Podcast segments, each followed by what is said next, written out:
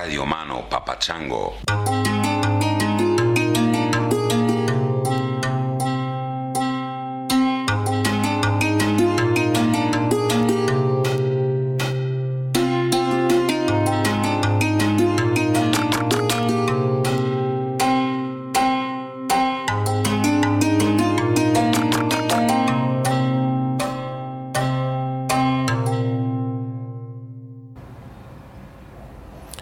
Everybody.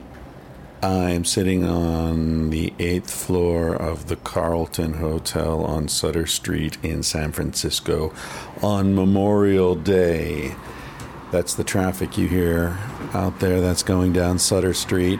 It's a beautiful sunny day, and it's pretty strange to be in San Francisco. I lived here for three years in the 90s, uh, 92 to 95.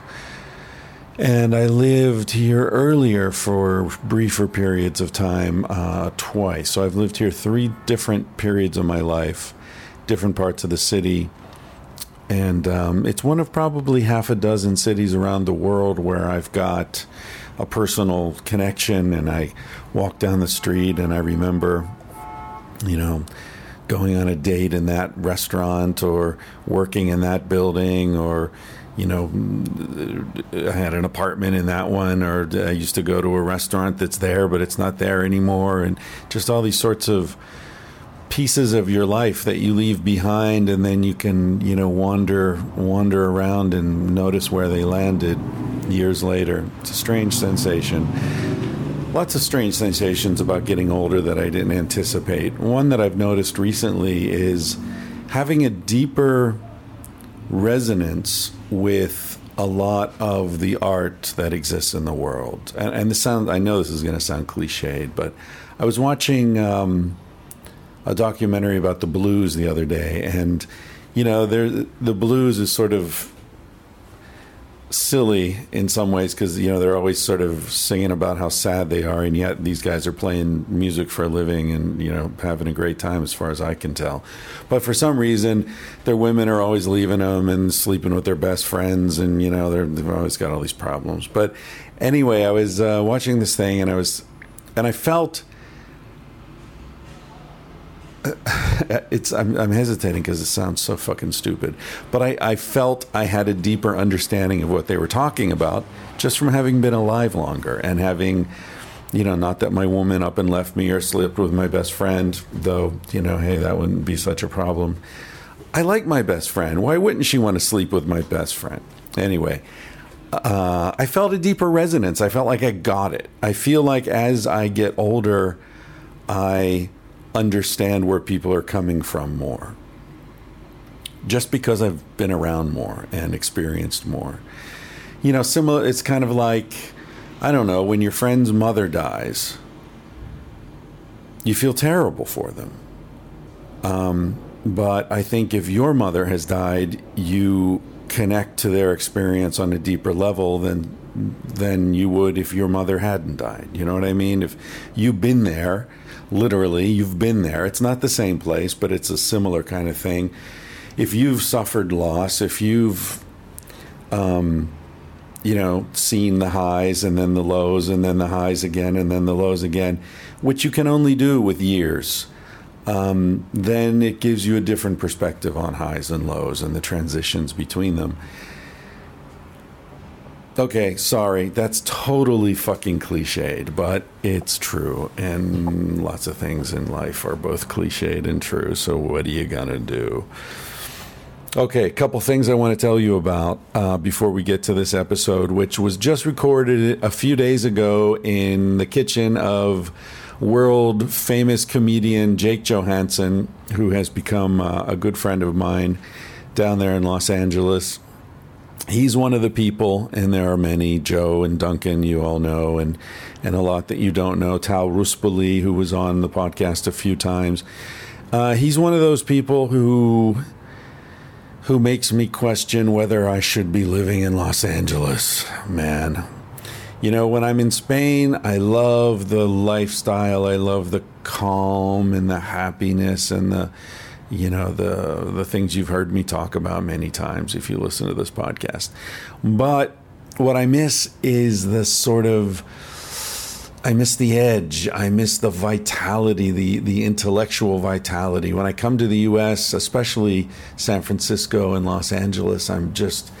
I'm surrounded by these people who are so fucking smart and funny and doing interesting things and full of energy and movement.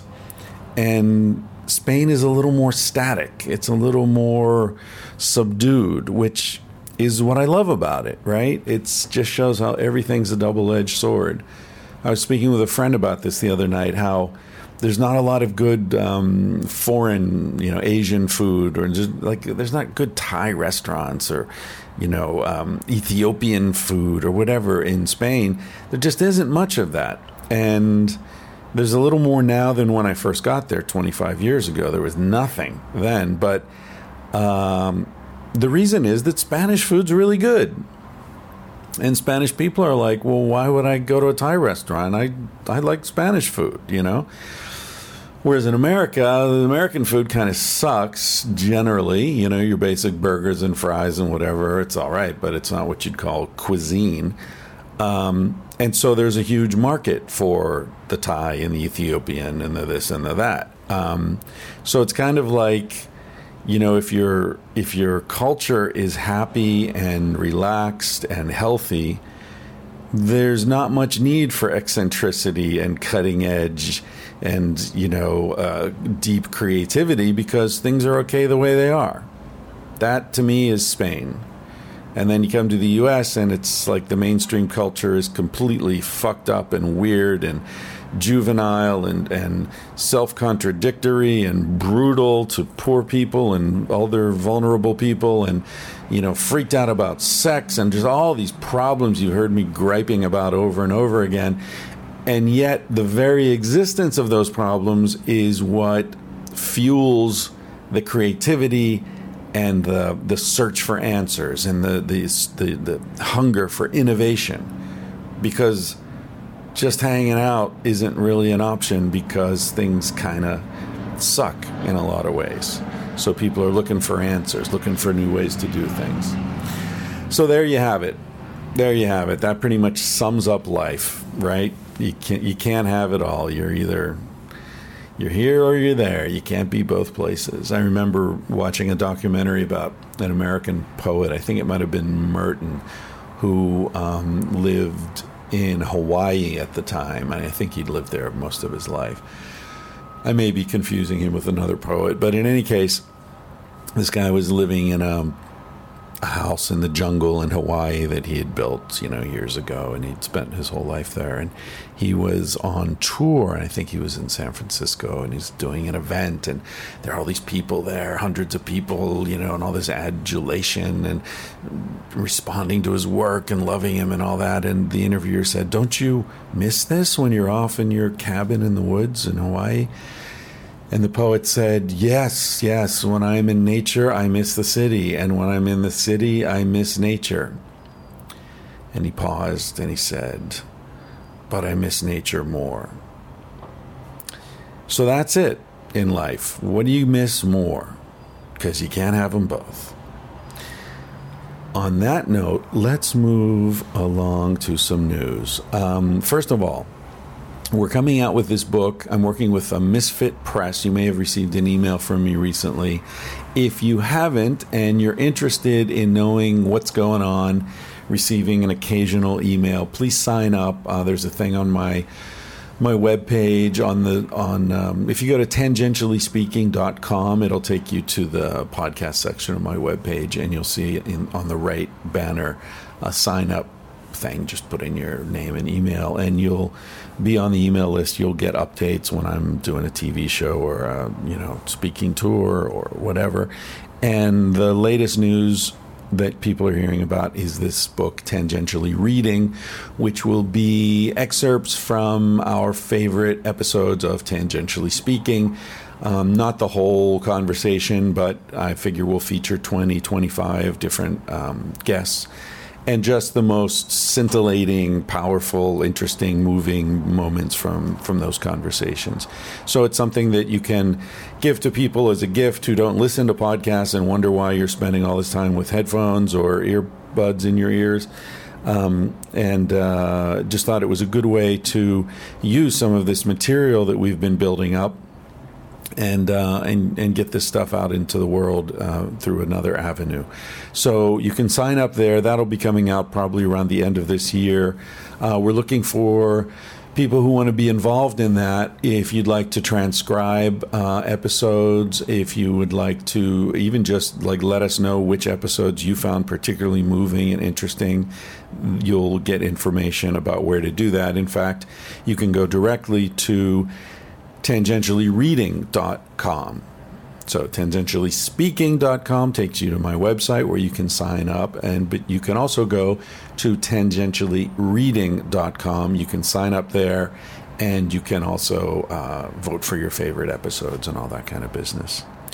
Interestingly, this weekend is the 33rd anniversary of my prison experience in Fairbanks, Alaska. If you haven't heard of that, you can and you're interested, you can go to my the same thing, tangentiallyspeaking.com, and look at Toma, uh, talking out my ass. And one of those episodes is about my going to prison in Fairbanks, Alaska for Memorial Day weekend, 1983.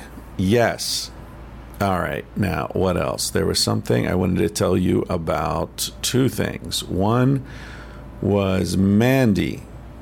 Uh, Mandy eh, was a guest on the podcast um, a while back. She's a very interesting woman, and she and her buddy Baron Vaughn, who was also a guest on the podcast, went and um, did a retreat in Mexico um, involving ayahuasca.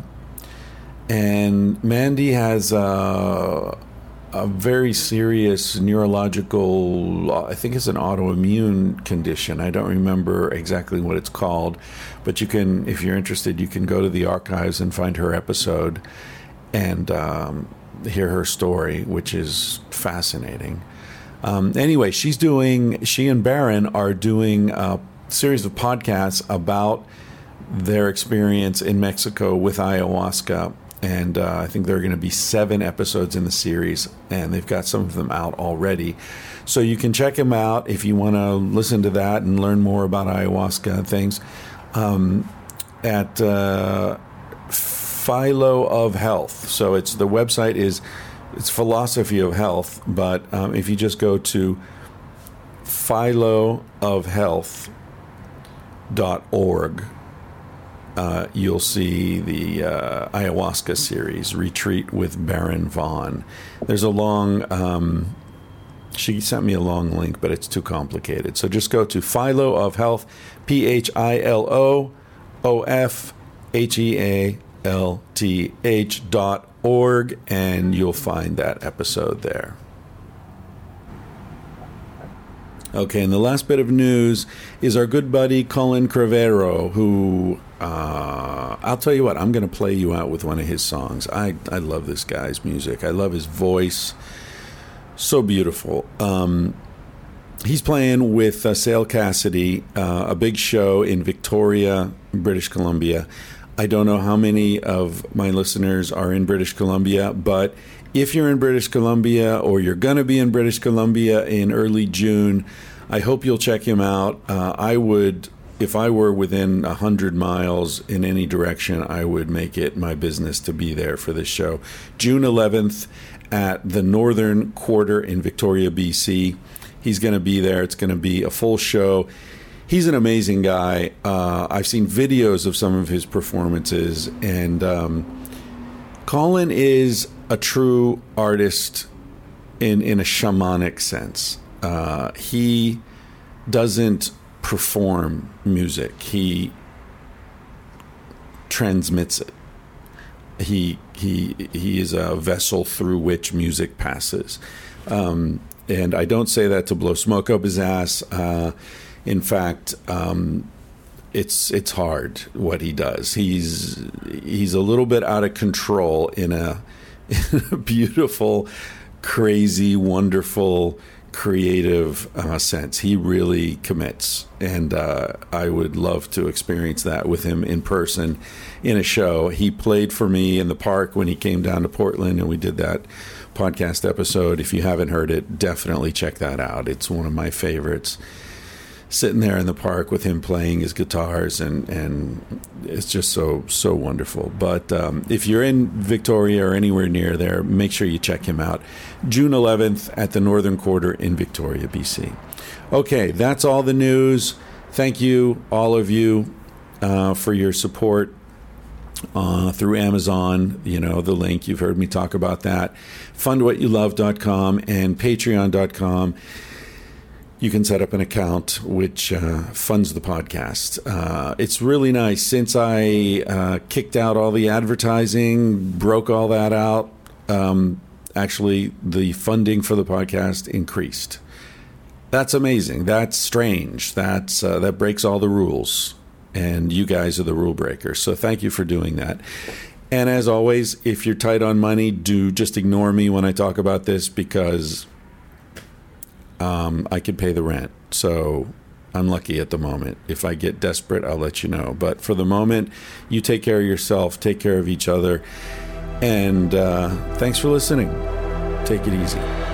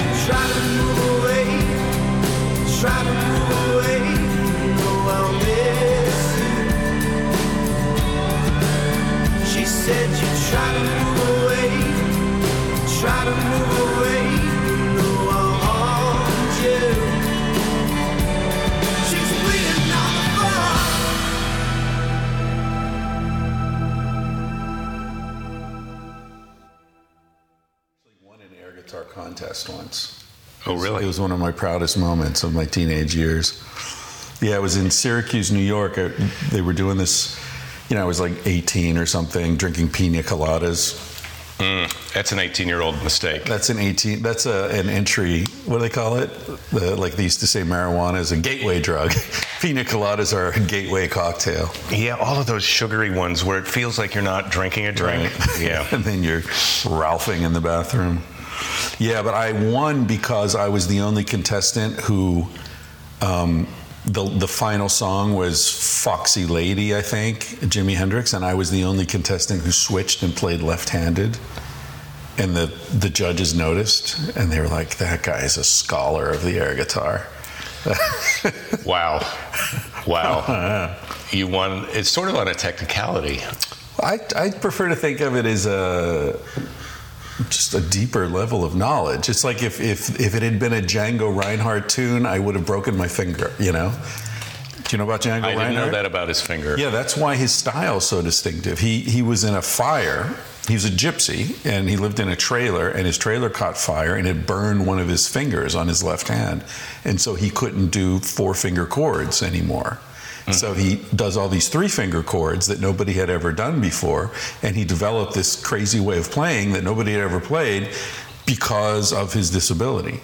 So it's one of those great stories of like, you know, you know, a silk purse out of a pig's ear or whatever the fuck that thing is. Yeah. He made a positive out of a negative, in Right. other words. If, Well, he, if he hadn't had the accident, he'd just be like a good guitar player. He wouldn't be Django fucking Reinhardt. I don't know that that's true, though. Don't you think he would still be great? I mean, if he was going to be great, he would still be great. Do you think he would not have worked as hard? He would have said, "Look, I got all my fingers. I can just coast." Well, I don't think it's the word. I mean, again, I'm no, I'm no expert on this, but I think that he wouldn't have developed the distinctive style because he could have played like everyone else. right. So he'd be great because obviously he was a great guitarist and great artist, but he wouldn't have played a style where, you know, you play a couple of bars of a Django Reinhardt song and you know it's him immediately. Right. That's very hard to do with guitar. Like, how many guitarists do you immediately know that's them? Hendrix, Santana, Django. Maybe. Well, I think guitar guitar people can recognize the other ones. You know, Guitar-y Eddie Van? Halen, Eh, guitar players, guitar guitar guitar people. Yeah. guitarists. You think so? That I think so. quickly? I think they can recognize more than just the few that we can recognize. Yeah. because they have a well, that's true. Uh, cessation of it. Yeah, but it's hard to have a voice, right, on a guitar because so many people Yeah. play guitar, and there are only five strings.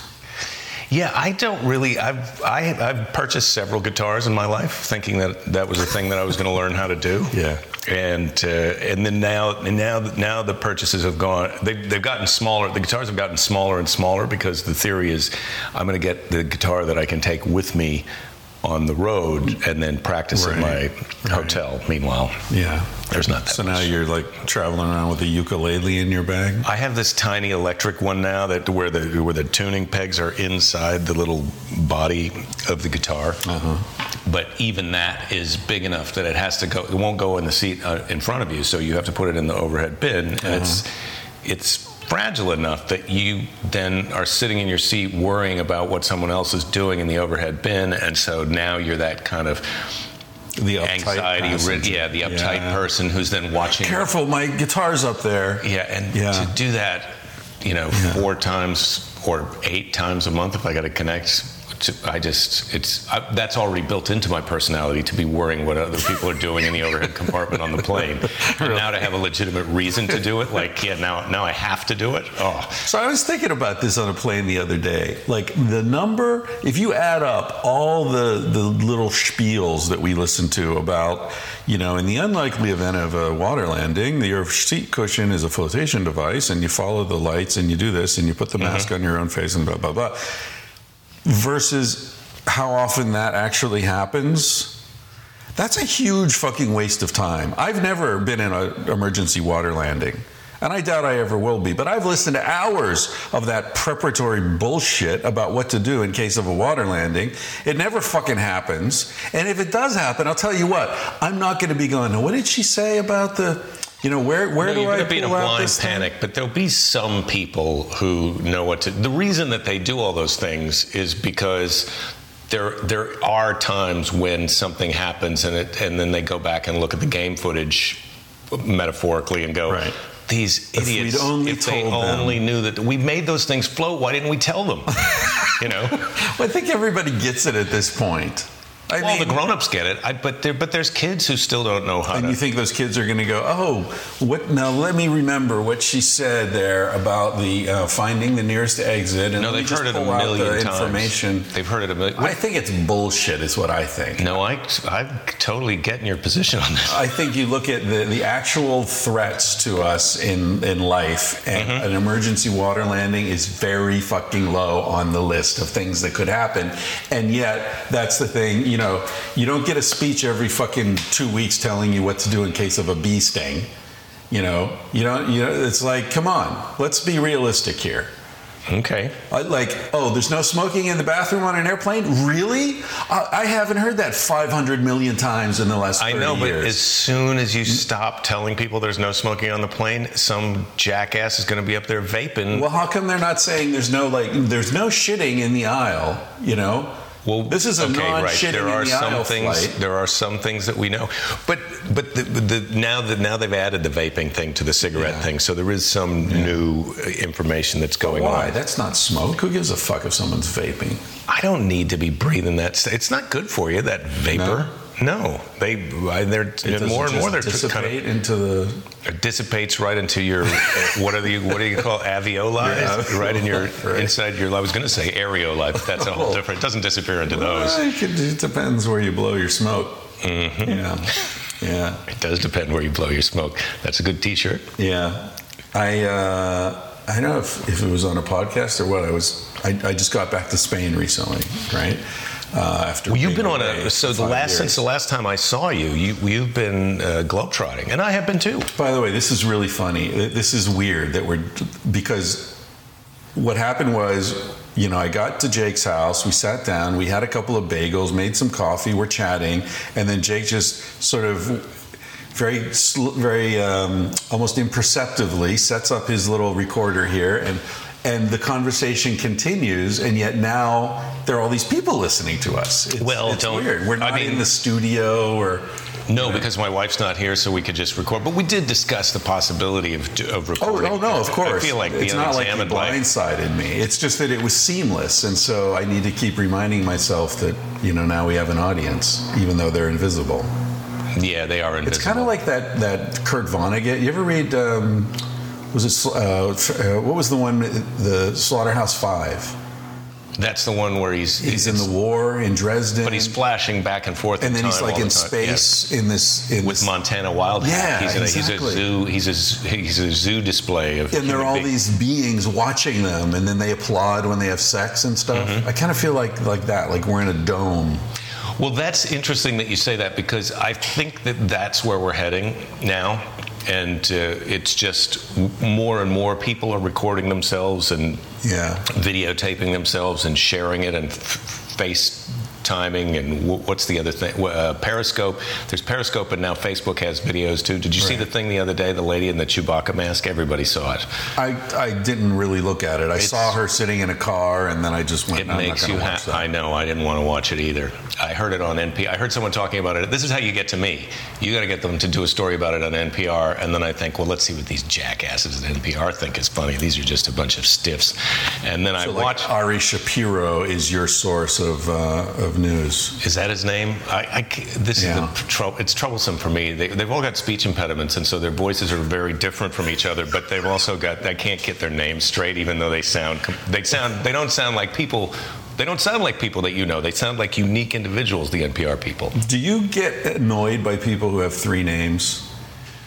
I'm Corey Flintoff uh, Lifthammer. Like, fuck you.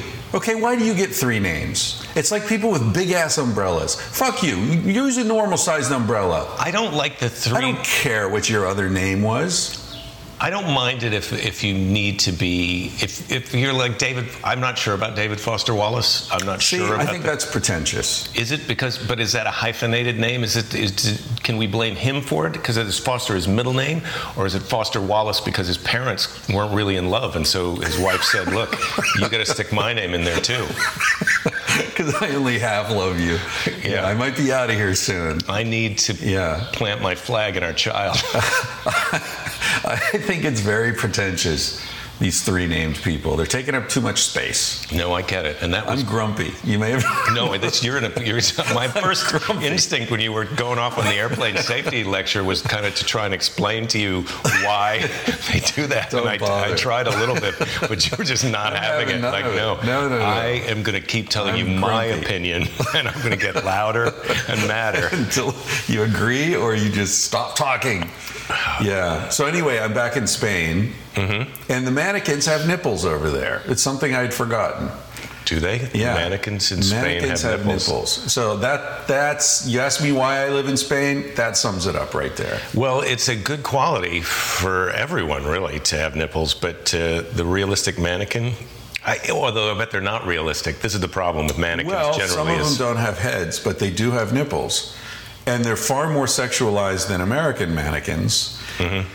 And uh, yeah, I mean, I was walking down the street in Barcelona, and there was this you know window display, and I looked up, and it's like, oh damn, oh that she's got erect, ni- not only nipples but erect nipples. Well, yeah. If you want somebody to cold buy, you yeah. want somebody to buy the shirt, you gotta show it off in its best. Like if you wear this shirt, look what's gonna happen. Yeah, exactly. Um, I can't wait for the sexist uh, police or who you know everybody's the police now to get on the mannequin. This the idea that these mannequins are like this is so terrible. You know, Yeah. it's sexist and awful. we should have transgender mannequins to be inclusive. How can you tell that they're transgender though?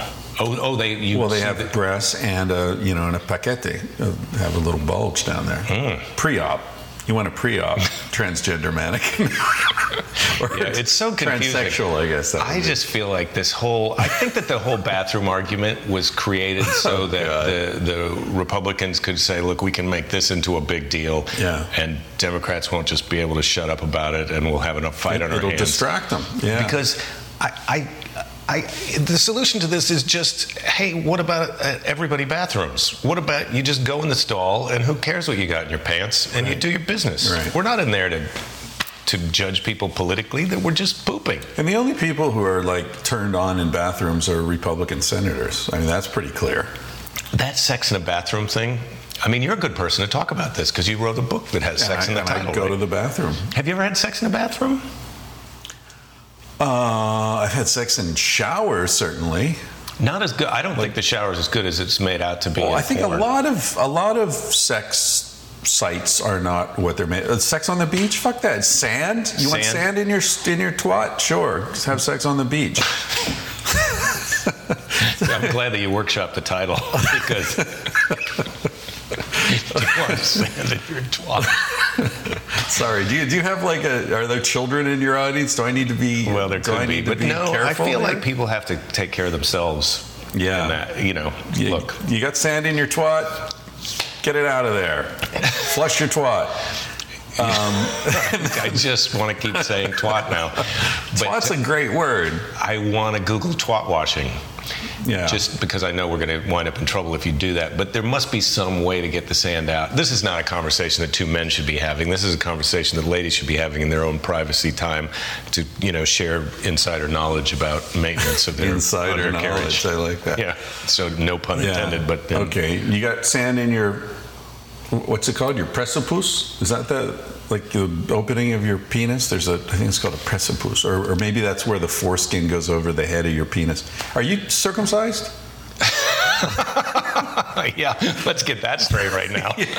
yes, I am. Are you? Yeah, me too. Yeah. It happened. I didn't have it. I didn't have a choice. It wasn't a voluntary It just thing. happened. Yeah. And my and, I'm not Jewish. It just was Me a either. thing. It was. It's American. It was a You're fashion. American. Well, that was a thing that was happening then. I think there's less circumcised dudes now. I mean, it was. It's a. It's a conversation that you have to have when you're having a kid with your spouse. But Like, when are we were born, it was just what that was just standard. no. Everybody's doing it. Yeah. Everybody's doing it. Yeah, and it's uh, interesting when you're with a, a woman who's not from American culture and they're not used to it. There can be some misunderstandings. You know, like um, What is that? well, you know, that's you, my penis. You treat uh, a circumcised penis differently than an uncircumcised penis. Because the uncircumcised penis has all this extra skin on it, so Mm-hmm. you can like jerk it around and do things without lube that you can't do with an uncircumcised penis. I was with a Spanish woman, the first Spanish woman I was with. Um, Mm-hmm. She, the first time we were naked together, she said, she's so great. She said, "I've never been with a circus-sized penis before." circus size. circus size. Speaking of which, you know, I won a porn award recently. yes, I did know that. I'm the reigning best performance, best, non-sex- non-sexual performance. Congratulations. Yeah. well, and you did say though that that, would- that was not without its, uh, you know, problems. That the the actual experience of making the porn wasn't as wasn't. what- Well, I didn't do any hope. sex scenes. Yeah. Hence the non-sexual performance. I just don't think. Uh, I think there's some point in your life as a man, anyway, where you kind of have a have this idea that it would be fun to be in a porn as a sex performer. If it, you know, if you could just detach that it's going to be like worse than a tattoo in terms of haunting you for the rest of your life. Right. Um, but the reality, I don't think would be great. yeah, I've been on the set of several porn movies and sort of experienced that. Weird? Was it weird? It is people having sex. They are really having sex. Yeah, it's really having sex, and it is. I, I don't. It it doesn't seem weird anymore. It, it's something I found. Well, sort of. Once you're in a room where other people are having sex, um, then it doesn't really matter if it's an orgy or just a party that got kind of wild or a porn set. It's just like, oh, they're they're fucking. It becomes very like you're like you're at the monkey cage at the zoo. It's just like it, it's not as hot as you think it's going to be. So, so there's not. It's not a thing where where other people on this crew are having to control themselves, or No, they're getting it's- turned on, it's or anything. Nobody hot. else is getting turned on. No, you're there with lights, and the, there's the sound guy holding the boom, and you know the director's sort of you know going okay, and you know now can you turn her around and okay, and like and you know, okay, oh you want me to okay, hold on, I'll do that, and then it's it's So the- so it's the- artists so- doing their thing, you know, Right. it's it's pros. It's not like whoa, they're not really into it. They're pretending they're into it. They're pretending they're they're acting. They're acting. You think that they can't act when you watch them do the part where they're not having sex, Right. And then the sex part is Yeah. very convincing. Yeah, yeah. I mean, I've only been on two or three sets, so maybe there are women who are actually like, "Holy cow!" going and you know getting nutty, you know, mm-hmm. but not the ones I saw. Yeah, You know, I just and I was on a set actually where the dude had erectile problems, and so there was all this sort of like, poor guy, and you know, let's try this, and uh, well, then once you get uh, once you get in your head about thinking about Yeah. your erection, you, Yeah. you're, you're in trouble. And it was, and the, he was like all apologetic. Oh, I'm really sorry, you know. And it was, it was very, it was very kind of. But I thought, don't they all just take Viagra so they're just boom? yeah, they're but on? I guess Viagra doesn't work for everyone. Mm-hmm. Maybe you build up a tolerance. It could be, yeah. Anyway, Yeah, So what well, the that hell was are a we good talking little about? sidelight. You Uh, mentioned you- nipples, and look what happened. Yeah, you were in you Areola. you've been to Spain. Well, you were talking about traveling around, and then the first thing that we needed to talk about was the nipples i- on the mannequins. Because that's the on your it's on your list. Yeah, it's on my list. And then the Topics. political. When I was saying the political correctness thing Oh, yeah. of the politics of the every the, the controversy about bathrooms and just I can't even watch the news half the time. The things that they're making out that we're all supposed to weigh in and have an opinion, and then some people are so mad about it that I can't even enter the conversation as a rational person because I feel like, look, I'm, I'm just going to get anger unleashed on Well, me. it's not a rational conversation. That's the thing. Like, uh, rational people aren't worried about who goes into what bathroom. It's just not an issue. You go to Sweden, nobody's talking about it. Nobody gives a fuck. It, you couldn't get Spanish people upset about this. They just wouldn't. They're like, what are you talking about? That's ridiculous. There, I, I probably mentioned this in some other conversation. I had this Spanish friend years ago, and we were talking about America, and he said, Chris, the best thing and the worst thing about your country is that Americans have no sense of the ridiculous. Well, we don't realize that we are being observed. Let's circle back to that mm. whole premise that we're, we're that we're our conversation is on display. We don't realize that we're being uh, observed, Americans, By the rest of the world. right? Because the United States is so big, and a lot of pop culture, and certainly our n- news culture comes from here, but also entertainment culture comes from here. So much of it, Yeah. so we're just re-witnessing stuff that we do. Right. And then, I, you know, I was in Australia for this comedy festival, and Yeah. everybody there is like, "What's going on? What, you're going to elect a racist, uh, uh, misogynist Lunatic. reality TV star as your president?" And I go, "I, I don't know. I maybe." Yeah. Yeah. You know, I'm not. I'm not doing that. I know a lot of people who are freaked out about it, but maybe we are going to do it. I don't. I don't know. Yeah.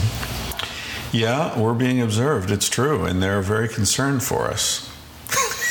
Well, that's that's what I was saying about this conversation about this recording of the seamless recording of the podcast. I think we're heading down the road to where everybody's recording all of their stuff and splurting it out onto the internet, and you know.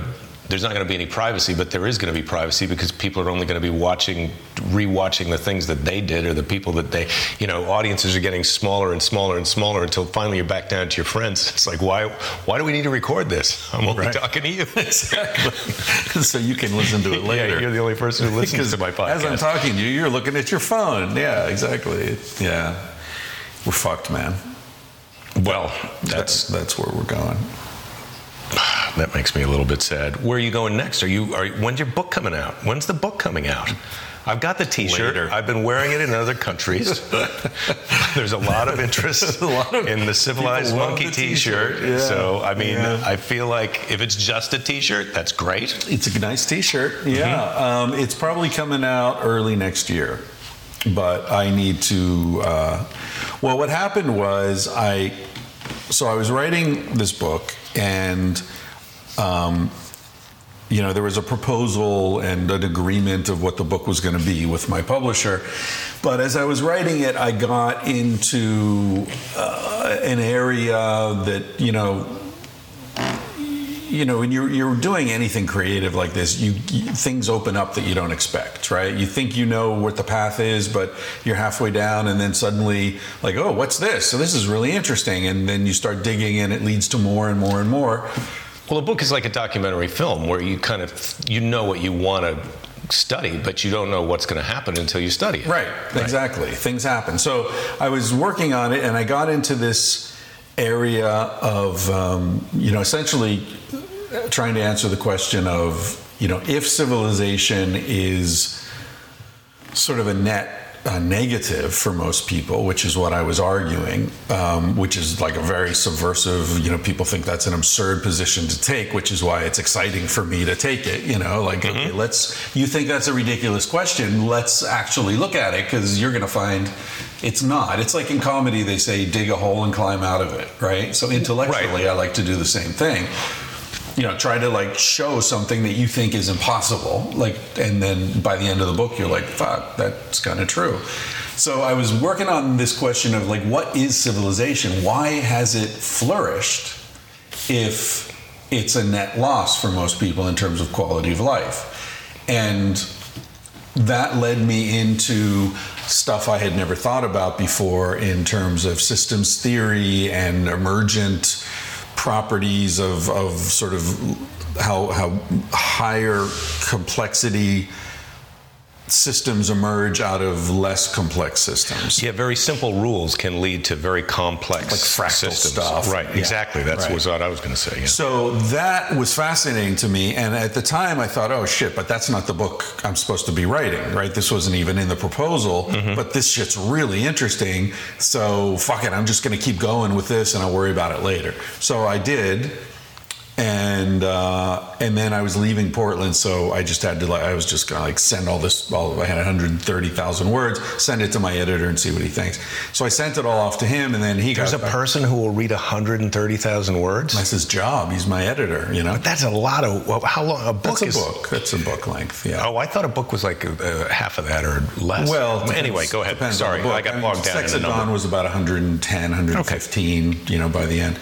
So you sent the you sent it in. You moved. So I sent the manuscript. I left. I went to, to Mexico and Asia and Africa. And then when I was in Africa, you know, we talked on the phone. And basically, he said, like, look, this is really interesting and it's really well written and these are fascinating ideas but this isn't the book you know that i was expecting this you know this isn't what we talked about it's sort of half of what we talked about and so we agreed that basically what i had there was the first half of two books which is true. They- like, and this stuff really is its own book and it and i just sort of shoehorned it in because i was passionate about it.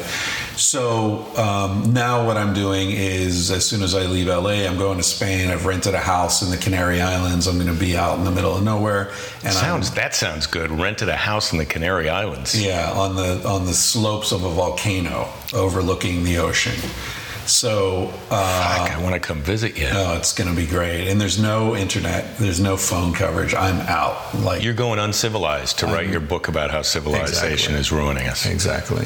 So then I'll, you know, So that's you're going to finish the I'll civilized finish to death. book one, but I've already got half of the next book, Right. You know, ready. And and I'm actually happy that it's working out this way. A because the book that I was supposed to write is interesting, and I, I really do want to write it. It needs to be written.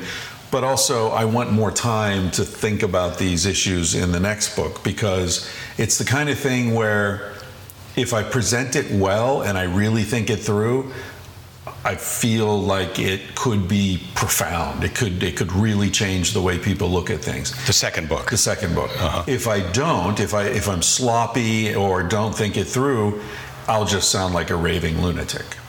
Yeah, yeah, yeah. because it's a it's because thin it's a it's a well, you're trying to explain a really complex thing by taking Right. it down to the simple rules and then blowing it back up, right? So yeah, that's If you fuck up, then you're just like what? It's a mess. Yeah. yeah. Well, we've all taken apart something that we couldn't and you put don't back get together. together. like there are extra pieces left Yeah. over. Like oh, Mm, and it makes a weird sound when you turn it on. exactly. So that's where I am. So the the publication's going to be delayed by a couple of months. It'll come out early next year. Okay, great. Well, I can't. What I'm interested in about every time I put on the T-shirt and I think about what the book must be about. um, I, what I'm interested in is the thing that I maybe this is a time of life thing too for me, but you know, you really start to think for yourself about what what does happiness mean and the definitions of happiness that we're sort of being preached by by pop culture the subtext of everything is Right. you know get famous get rich Right. bigger house more possessions take this kind of vacation and do this kind of thing. And really uh, the things that actually make you happy are the connections the friendships that you have. And i mean that was what was great about this trip to australia to do this melbourne comedy festival for me was to make friends with other people who were doing stand-up comedy and other kinds of stage humorous performances based on, based on this artistic vision and idea that they had and that was mm. their priority. Whereas here it's like well what TV show can you get on? And then how many tickets can you sell? And the, these are the people that are showing up and you have to make them laugh at the thing that they think you have to find what you think is funny that they think is funny as Right. opposed to, to to people coming and wanting to see something that you're doing. And so this idea of being happier as a performer performing for smaller crowds where you can kind of do the thing that you want to do and stop trying to please some audience that isn't there. That the idea of living in a more lowering your monthly nut so that you can spend more time hanging out with your friends or Mm. Yeah.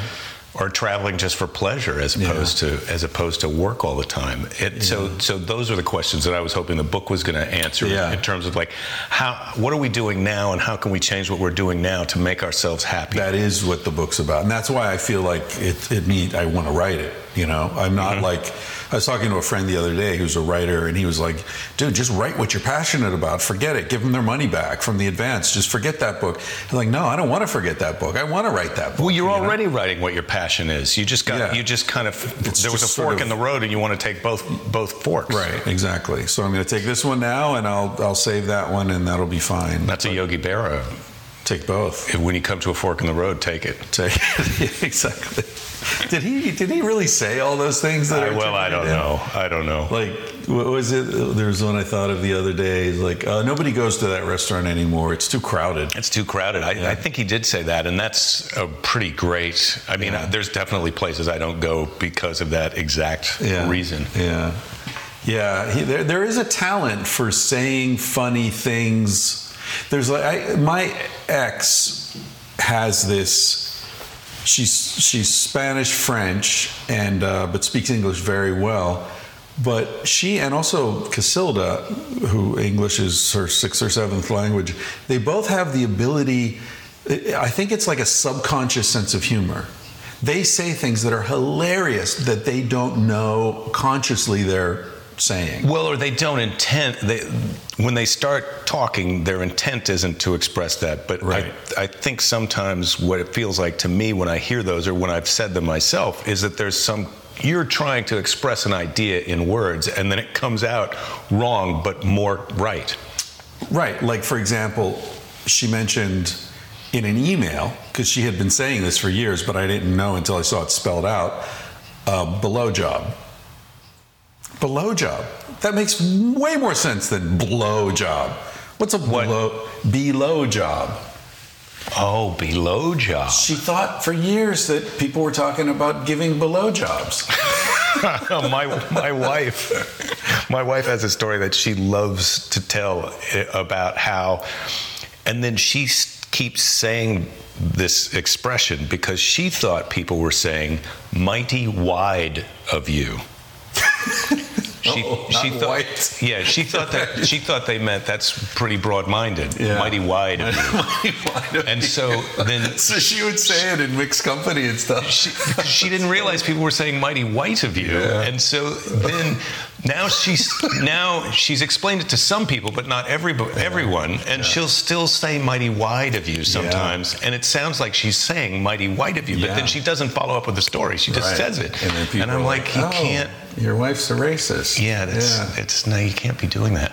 I heard one the other day, and I think this was on. Uh, you know, we were just talking before we started talking on the thing about uh, Joe Rogan, and I heard on his podcast somebody was. Uh, I think I'm pretty positive it was his podcast, but they were talking about a bumper sticker that they saw. It may not have been his, but it, it, the bumper sticker was, "Don't believe everything you think." yeah.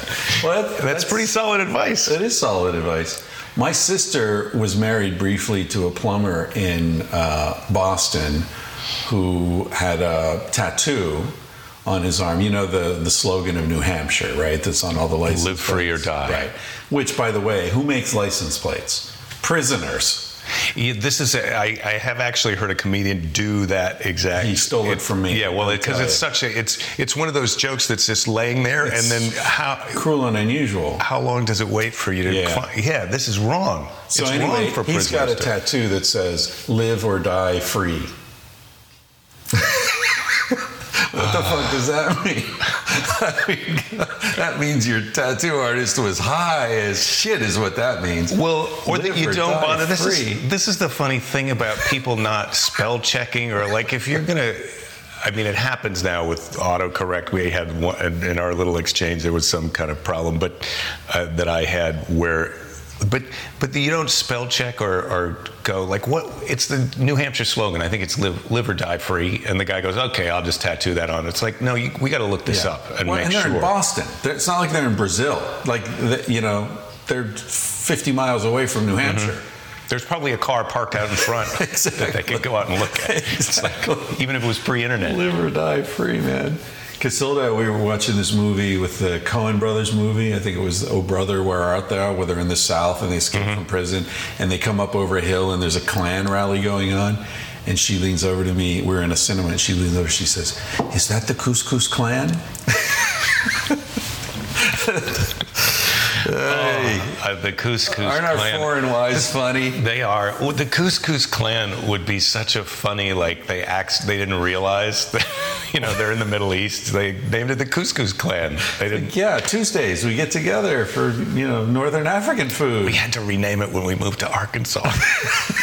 Well, what the fuck is Ku Klux? What is that? I have no idea what that means. I don't know, but this is a thing that we could. This could. This could be figured out.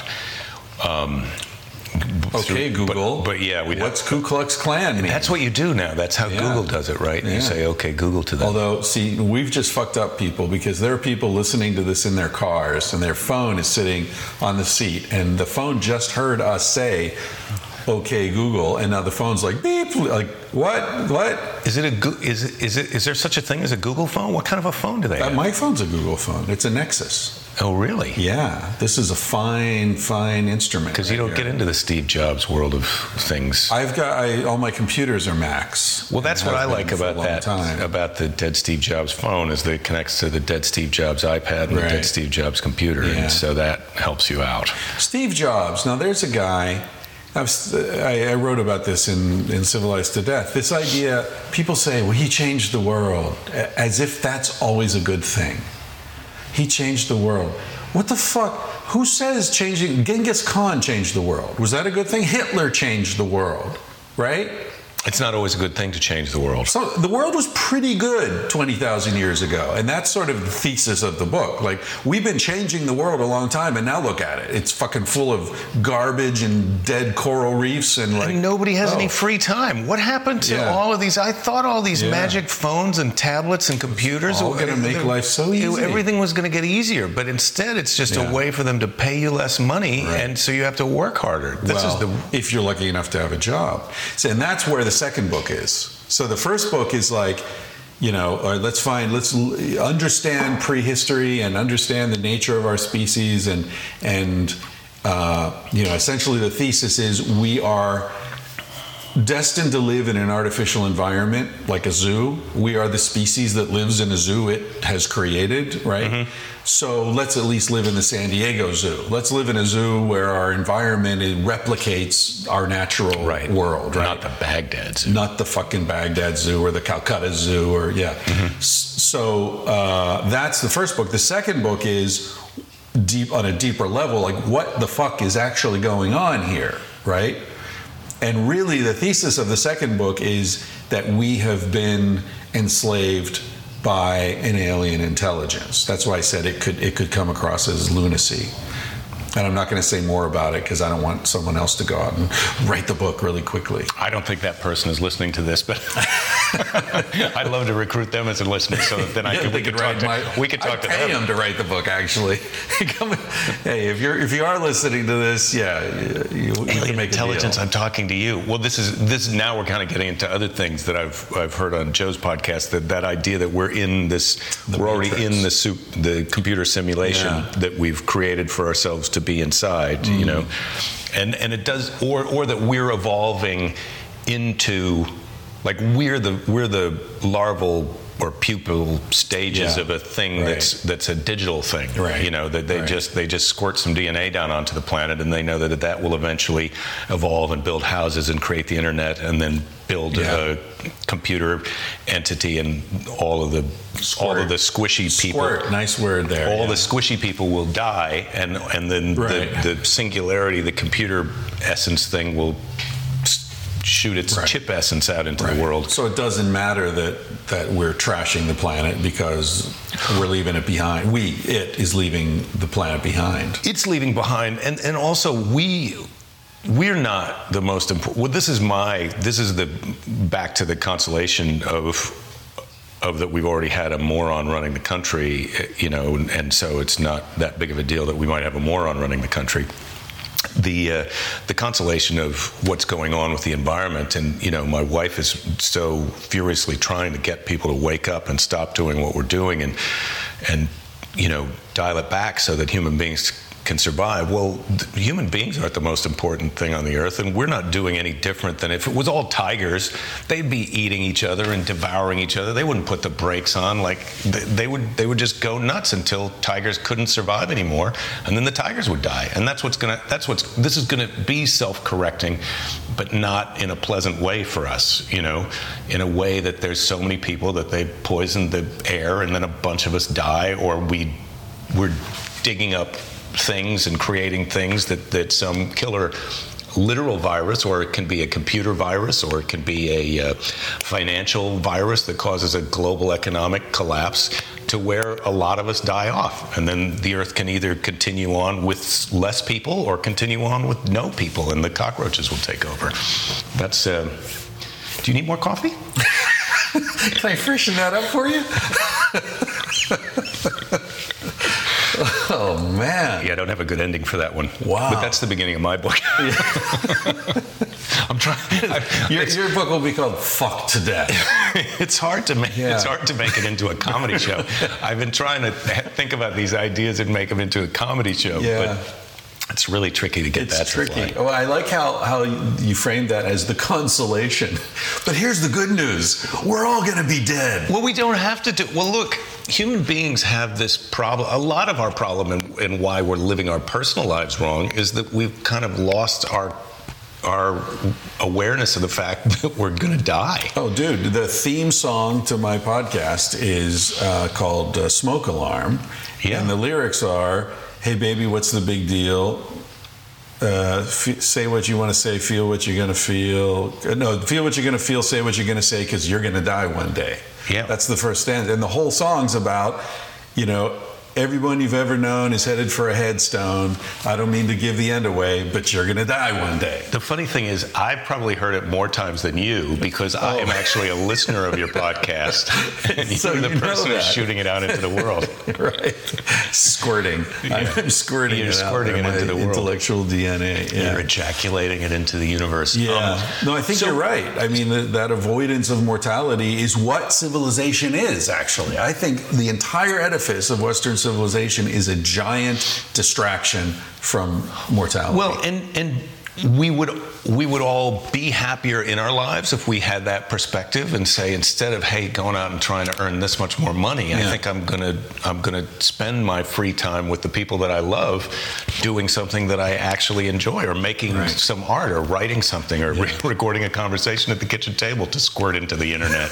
Um, Yeah. But just like we have lost our awareness of our individual mortality, human beings have zero kind of awareness that look we're part of this other big thing. We're not the most important thing on earth. Right. we're just the most dominant thing on earth right. now. Yeah. and species come and go and become extinct all the time. And you know we're sad that it's going to be the polar bears or the tigers next but there's nothing to nothing that says that human beings can't go extinct. Yeah. and maybe that's what's going to happen. I, I mean nobody the dinosaurs had put up 260 i think it was 260 million years Right. as the most dominant species on the planet and we've got what 100 120 if you go back to some monkey counting um, 120,000 not million so our number is pretty small. It's, Yeah. we, it's, if we went extinct in the next 500 years, it would, it would seem pretty fast. But that's totally possible. It happens. sure. Yeah. You know, maybe our maybe deserve it. Maybe human being. Well, we were asking for it pretty loudly. Yeah. I'm going to take a picture of you so that people can, can see just how good looking you are. Uh, Do you, are, am I having? Because my first your instinct. eyes are like popping, man. So, and I think it's cool. People listen to the podcast and like, that's the moment he took that picture. And then I took the picture. So here it is, this moment right here. Boom, there it is. Okay. Okay. That'll be up on my website, chrisryanphd.com. Chris Ryan, PhD. Or you can go to tangentiallyspeaking.com. So I'm doing a cool thing now uh, with my podcast. I, what is what are you doing? I'm sort of lost a bit with my podcast because I had a great run down in Australia and and talked to some people.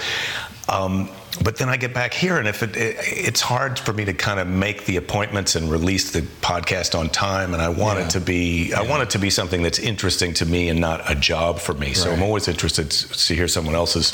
Yeah, I mean, doing. I'm running. I'm behind. I normally release on on Monday, and today's what Thursday, and I haven't released one this week yet. So I'm But sometimes they come out in rapid succession. Yeah, I try to make up for it, but I'm I'm doing a thing now where uh, I got this idea. You know, I have all these great guests on, yourself included, saying fascinating things and and you know really being sincere and authentic, and you know it's it's uh, there's all this great content, but you know, and I have a pretty nice audience. I'm very grateful for the the audience. I'm lucky in that respect, but. Most people don't know what the fuck a podcast is, right? And don't Oh, have time to listen to it. Absolutely. So I feel that's like what I waste. that's what I struggle with all the time because I, I'm I'm trying to tell people at the show, hey, listen to my podcast. Well, the the many things like go to my website, subscribe to the email so that I, so that you can come back because that's the only way we're going to connect with each other again. Right. But but the podcast especially, it's like, hey, if you like me, you would like this. But people hear it and they think it's oh, that's something that other people do, That's for and, and they don't people. Even know how to do it. Right. Well, even people, I've, I've tutorial, tutorial. I've given people a tutorial. Tutored? I've, yeah, tutored. There is a word. Yeah, Mm. yeah. yeah. I've tutored people after after the show at the while I'm trying to sell people a T-shirt or a DVD. I've I've taken their phones and said, "This is how you subscribe to a podcast." Right, You know, yeah. because they don't even know. So what are you doing? I'm doing a book. Uh, oh, the book of the podcast. right of excerpts from you know some of my favorite episodes and so there'll probably be 20 25 different people featured in the first volume. And uh, if it's successful then we'll do additional volumes because i'm pushing 200 episodes at this point. Right, right. And uh, so I just felt like, you know, what a great way. I've got the content, it's there. Uh, just get people, and, and my listeners have, a lot of them have volunteered to transcribe episodes, you know, that they particularly like. So for them, it's fun to get in and listen to it again in detail. And um, so I'm working with this small publishing company called Misfit Press. We, we worked out a deal where they do most of the work and, you know, the production and the distribution and all that and uh, I really I sort of oversee it from a distance, but um, they're doing most of the work because I just don't have time to devote to something like that. And uh, and we'll see. You know, it's something else my mom will sell out of the garage. I, no, actually, they're going to do the distribution, so mom won't have to worry about that. But um, it's a way to. You know, because I think people listen to podcasts and like, man, you would love this, and but I mean, I don't listen to podcasts. I don't have time. I don't drive. I don't commute. People have a job where, you know, like I, I interviewed a marine biologist a couple weeks ago, and she listens to lots of podcasts because she's cleaning tanks and setting up Right. hoses, and you know, she can do it. It's it's not. Well, that's when I do it. That's when I do it. When I'm walking around here, fixing the compost bin or yeah. going to the post office box or whatever. Yeah, yeah. Um, so anyway, I thought the book would be a good way to to bring the content to more people and also to further popularize the idea of a podcast. Well, get, because I think it could work the other way as well. People read the book and now they have a taste Like, of this, oh, and they're, yeah, they're I'd like immediately curious. Like, Yeah. oh, I want to, I want to see that. Right. And it's interesting you, you took that photo, which is what started this all off. Mm. Yeah, I've definitely been listening to podcasts. Well, Joe's podcast, where there's a, where there's a, you can watch it, which. I, I, I don't need to watch three Right. hours of him talking Right. to another person, but there are those moments in the podcast where something happens, and Yeah. you're like, "Oh, I think I need to go and find the video to be able to see that." Yeah, You know, yeah. and so people are going to be reading the book and, and thinking this. I think I want to. I'd like to listen hear to that this guy talk for an hour. Yeah, because it's not going to be a whole conversation, right? It's going to be, you know a few paragraphs or a couple of pages from from select ones. So yeah, you can go and listen to the whole hour and a half or two hours if you really like what this guy's saying. You know.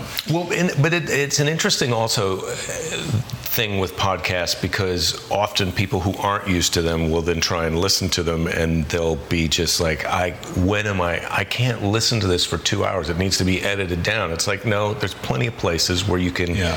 hear edited down boiled things. This is more a real way that real people talk to each other. Right. Real You know. time. Yeah. So you feel like you're hanging out a little bit. Yeah. Speaking of Joe, I was, uh, you know, every time I come to LA, we get in touch, and you know, maybe I'm going to go and do a thing with him and whatever. So, uh, you know, I got an email from him yesterday saying, "Oh, dude, I'm sorry," because he asked when I was leaving, and, and he's like, "Oh, dude, I'm sorry, I can't do it. I'm in I'm in Montana bear hunting." of course you are. Yeah. Probably like with a knife in his teeth, you know. In one, he's got a knife in his teeth and he's texting on his, his smartphone with the other hand. That's yeah. exactly. Yeah. I'm gonna civilize the bear to death. He'll be like wearing a bloody bear skin by the end of the week. That dude's hilarious. Yeah, yeah, old Joe Rogan. Shout out to Joe Rogan. Shout out, absolutely. Yeah. Have you met him personally? Uh, I met him years ago before any of his current stuff was going on at the comedy festival in Aspen. right. But he was the, you know, when you're both headlining comedy clubs, he's the guy who's on the calendar before you or after you. That then you're the guy who runs the club, who's I'm friendly with those guys would be telling me, oh, you know, this is this is what he you're going to the gym. This is another guy who goes to the gym, or, Uh, or we're having this conversation. This remembers. Yeah. reminds me of another conversation that I had with that guy. Right. So I know I know him from that time, yeah. that time of comedy. So yeah, since I saw you, I have been around the world. As have you. Did you, you flew LA? Well, you flew there and back, I guess. Oh yeah, I've been to Australia and back, and then I've been to the Dominican Republic Oh, and that's back. right. Also, you. so that was a great picture of you and your wife. You Instagram. It you was- guys looked great. It was beautiful, but the Dominican Republic is. So I was talking to someone about this aspect of it because tourism is- is a big part of their economy, and the way that tourism kind of they've got it set up there is these resorts that are all on the beach and right next to each other. There's Yeah. hundreds of these resorts, Right. and you go and you're on the resort, and it, and it feels like you're in a hotel that could be in Hawaii. Yeah. But it's cheaper because you're in the Dominican Republic, but it's luxury like you're in Hawaii. But then the food, you know, you you've taught these people who aren't used to going to the kind of restaurant that now you want them to have for you to be in this resort.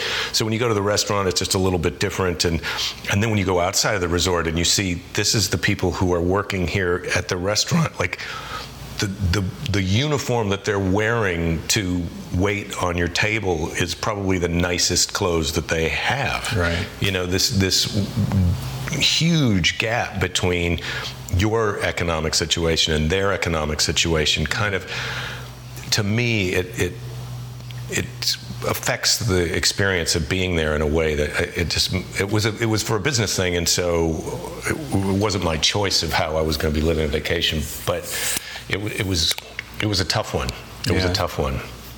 Yeah, that's that's sort of an omnipresent conundrum, right? I mean, you know, you look at it and you say, okay, well, it's disturbing. So what do I do? Do I not ever go there again? That's not helping, right? because they're happy to see you they want well, they want you to that's spend their your only money source of income, right? You know, when the tourism, if there's an earthquake or something, and or a revolution, and nobody goes to the Dominican Republic, they're going to be worse off than they are now. But but how much of what you're spending is trickling down to the people who are living Right. uh, and working there, and how much is going to just a few people who may not even be there? Yeah, that yeah, that's because that's Yeah. the that's the tricky thing. And then someone was saying, well, it's not as bad as Jamaica, which is nearby, but but it did have that element when you when you're driving from the airport to the resort, and, and then we did leave the resort to go do. Uh, an activity to go zip lining, you know. Mm-hmm. So you're driving through these towns, and when you kind of ask people who who are working, you know, that are helping you either at the zipline place or at the resort, hey, can, is there a good place to go outside of here? They all kind of look at you like, no, you don't want to go, you don't want to go out there, you know. yeah, beyond the fence. Yeah, you don't want to go out there. Like, and then you see that at the edge of the edge of the last resort, there's a guy with a gun. Yeah. You know, to to, to who knows what he's there if he's keeping people out or in or I don't know. Out would be. Yeah, I think it's out. But they said in Jamaica it's even worse. There's there's fences, and you're you're in that resort for your safety. And Yeah. I was like, man, that just doesn't sound like a vacation to me. I was in Cape Town recently. You ever been to Cape Town? No, South Africa. no. I'd like to go. I'd like to go to Cape Town. I'd like to go to India sometime. Yeah.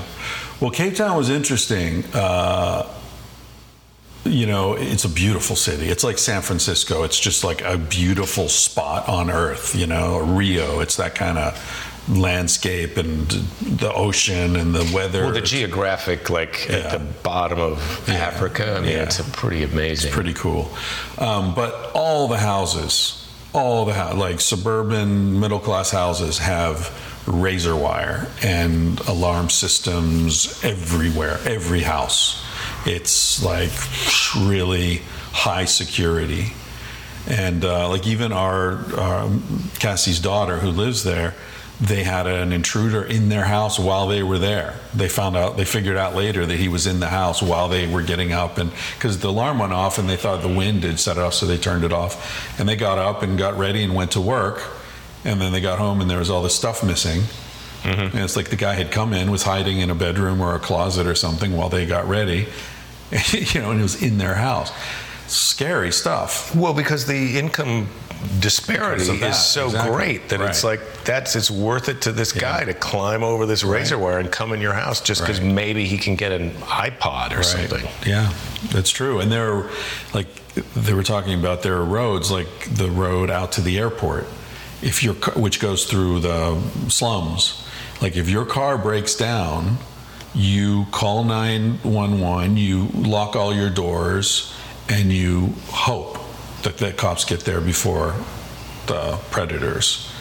And they were telling us stories about like friends of theirs the car broke down and like you know and the cops are like ready. They know like that's a high high risk thing. So they're on they're on their way the minute they get the call but still these guys are just waiting you know and they come out with their guns and like there's no getting away Do they want to murder rough. you or they just want to take all your They, stuff? they want money, but the one case they were telling us, the guy didn't have any money, and they pistol whipped him and knocked all his teeth out because he was like, "I'm sorry, I just don't. I mean, I've got this, like five bucks or whatever," and they were like, "Ah, smashing him."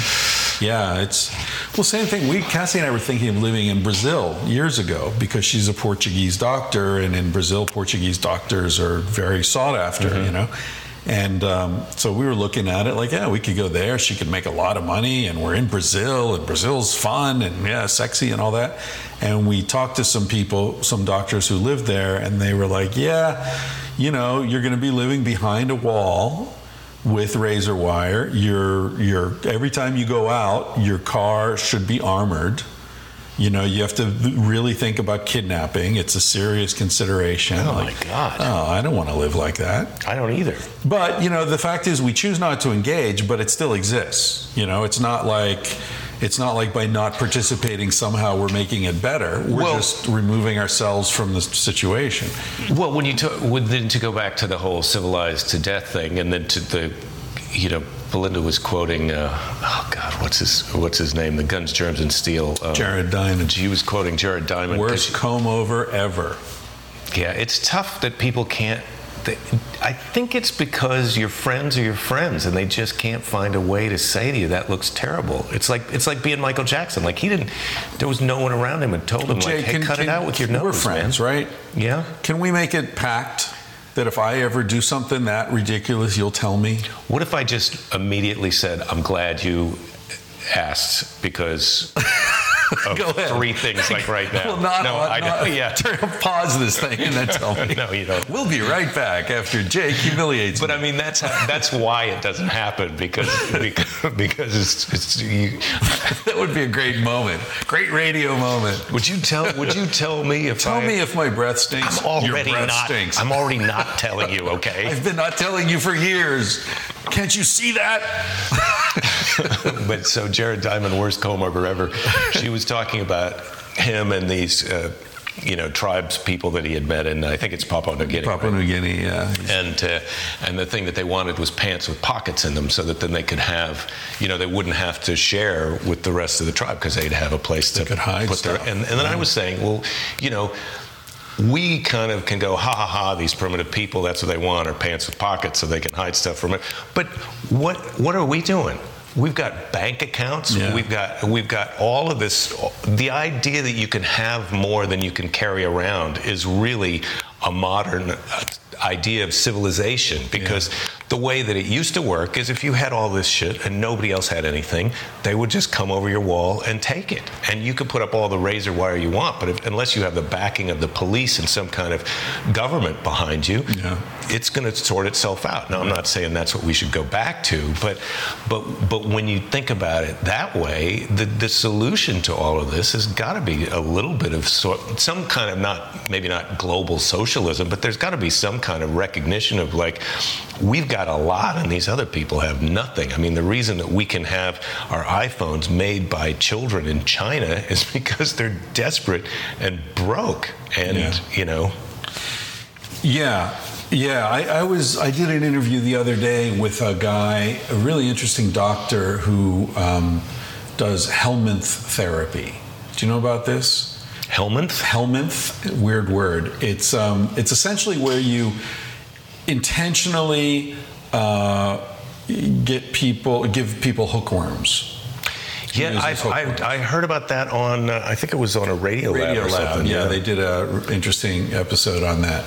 Um, And it was to combat some kind of severe Uh, autoimmune thing. Yeah, yeah. the Crohn's disease, MS, multiple sclerosis, asthma, allergies. There's a lot of stuff. Well, I was reading a thing on online a couple days ago about a doctor who, or, or a scientist who was who had a theory of allergies that they Yeah. were caused by the body's immune system having an overreaction Right. based on its its us, its way of um, dealing with worms, intestinal Yeah, worms. well, th- that's the theory underlying the work he's doing. So Mm-hmm. we were talking about this, and you know, and he was talking about this this tendency we have to, you know, identify enemies, in this case, germs, right, and and sterilize the environment, and how that seemed like a good idea, and now it's created all these problems. Uh, You know, the immune system evolved over millions of years in the presence of parasites and different things coming at it, and you remove all that stuff that's coming at it, and then the immune system is like, well, uh, you know, it's like a guard dog, and, and like it attacks the owners eventually because there's nothing else going on. So that's what the you know it's the the hygiene hypothesis, right? And Well, I, I, I sort of believe some of that. Oh, Well, it, it you makes know, perfect it seems sense. intuitively it makes sense. yeah, sense. I mean, they, you know, in Sex at Dawn, I, I wrote about how uh, in the early 20th century they were putting babies in sterile incubators, and then the babies were all dying because nobody was touching them, and the touch was more important than being separated from germs. Well, they say that's one of the benefits of vaginal birth is you get Right. all of that all of that bacteria the from mothers the, from the which go, which then colonizes the intestines of the child. And that if he doesn't get that, then the bacteria in the air goes in there and colonizes the skin. It's yeah, yeah, and I heard a folk. There was a folk wisdom cure or whatever, the, a remedy. You know, the, the the baby's colicky, and so what the mother did was took a little of her poo, right. and they do put it in the Africa. baby's mouth, Yeah, a you little, know? little bit and stick it in his mouth. Yeah, Yeah, yeah. So we have this this aversion to you know we think we're sterile. I, and this goes back to the point you made earlier and we were talking about civilization as being a, you know a diversion a distraction from the reality of mortality.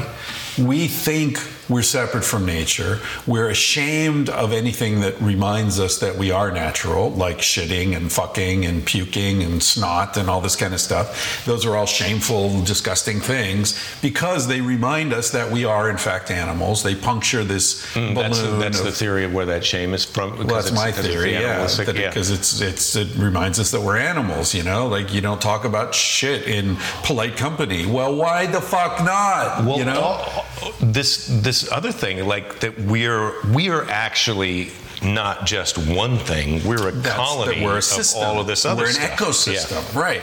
So we're talking about all this, and the more he was talking, I couldn't help seeing the parallels between what he's talking about on a molecular level or, or on a you know on a cellular level uh, and in health and all that. It is so immediately. Well, here's a word: extrapolatable.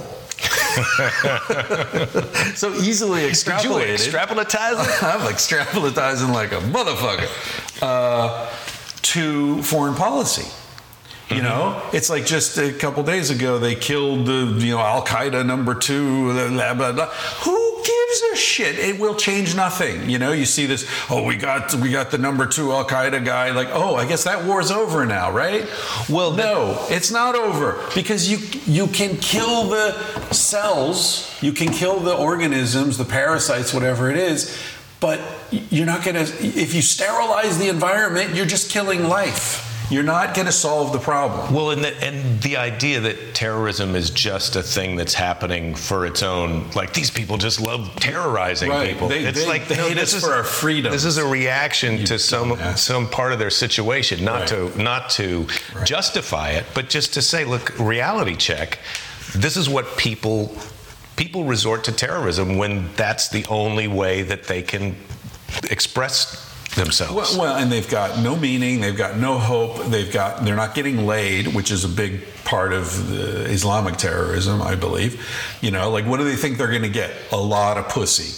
Oh, it doesn't matter if I die in this mission. I'm going to have 200 virgins or whatever it is. You know. If we were just well, what I my joke before it would, during when we when the Gulf War, the last Gulf War, the Iraq thing was started up was instead of installing democracy, we should be installing air conditioning. We should be installing air conditioning and dropping um, porn and toilet paper, and and then saying this is who you can thank for this, That's and right. then we would be we Yeah, the red, white, and blue.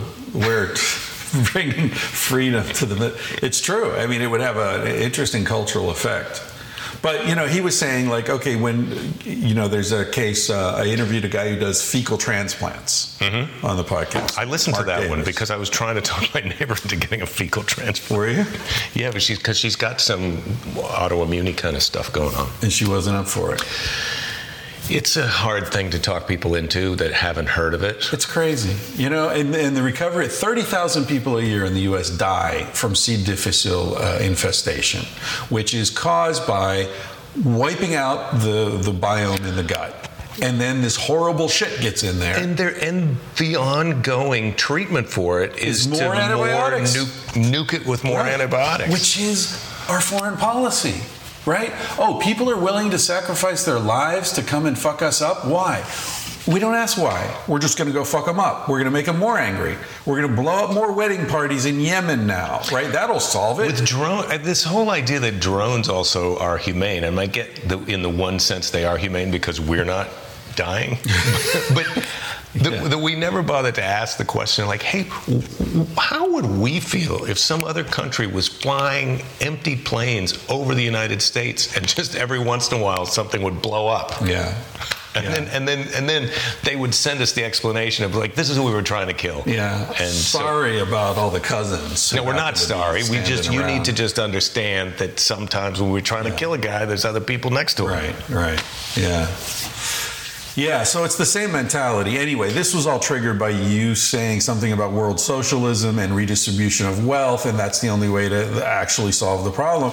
And I'm thinking, like, that really ties in with with what I feel is the essential step to saving humanity as biological humanity. If we want if we want to continue to exist as animals as we are, we have to stop this trajectory toward you know becoming machines which we're already well mm-hmm. along that road. But if we are going to stop it the, the essential step is radical reduction in population. Because nobody ever questions like you know well we need more energy for the growing world. Well what if the population stopped growing you know then we wouldn't need more energy then we could stop fucking up the ocean you know Except that, except that our economy, the reason that we have extra stuff is growth is is because of growth. Right. And so you, we got to stop having extra stuff. We got to just use the stuff that we've already got. Well, and we got to stop population growth. We got to stop having more and more people. And so I think this ties in with um, you guaranteed basic income. You know about that? I do, but I feel like that's another one of those ideas that's going to be. It's. I understand the idea of it, but then in practice, I feel like there's going to be all these unintended consequences because of human nature to try and have more or to game the system or well, to you, trick you it can out. have more. It's just that you've got a guaranteed thousand bucks a month or whatever it is, depending on the economy, right? You've got so you don't need to. You, if you want to work, you can work, and this is the way it is in Europe, right? I mean, it's approaching this. There are you know, if your your tax rate's fifty or sixty percent in the UK, right? You can you can go and work and, and be ambitious and make more money, but you're only going to keep forty percent of you know what you earn above hundred grand a year or whatever, right? Right. So if you want to work, go work. You know, more power to you. But you know, a lot of that you're not going to get in terms of more material income. Well, or the terrible dark side version of it that I'm saying what's going to happen is, you know, we're going to have this separation between the haves and the have nots is going to become greater and greater, and eventually the have nots are going to. The people at the bottom are going to die out, and the next people up from them will be the have-nots. And you know, there's they're either ha- they're either either we've got to try and make it more fair, Yeah. or eventually there you know the, the people who don't have jobs are going to stop being able to be people anymore because they won't be able to eat you know we'll starve them to death But, but that's where we are now. That's where we are now. You're not going to starve to death if you get a thousand bucks a month for life. See, I'm talking about putting a, a floor. Everybody Mm-hmm. alive gets the equivalent in their economy of a thousand bucks a month for life. So you can no, and there's no more welfare. Okay, there's no there's no more food stamps. So you you're alive, you get a thousand bucks a month, right? Mm-hmm. Um, but if you have a kid, you get 800 bucks a month. and we can't even we can't even though get to the point where we agree that everybody deserves to have health care Well, not in America. Not in a lot of most Yeah. countries No, to that I- long I- ago. i've been hearing this idea Yeah. more in america Right. more well, they're more. they're doing it in northern Europe. They're trying it in Sweden or Norway or in one major city there, and they're sort of looking at it in Switzerland. There was a ballot initiative. Uh, I'm not sure if they voted on it yet, but it's picking up steam. So my idea is. If we did that, ima- I mean, that's that gets into this question of terrorism, injustice, all this stuff. If everybody alive doesn't need to worry about that. Like you can get a job, but whatever you work, you don't work, you study, you don't study, you've got a thousand bucks a month coming in no matter what.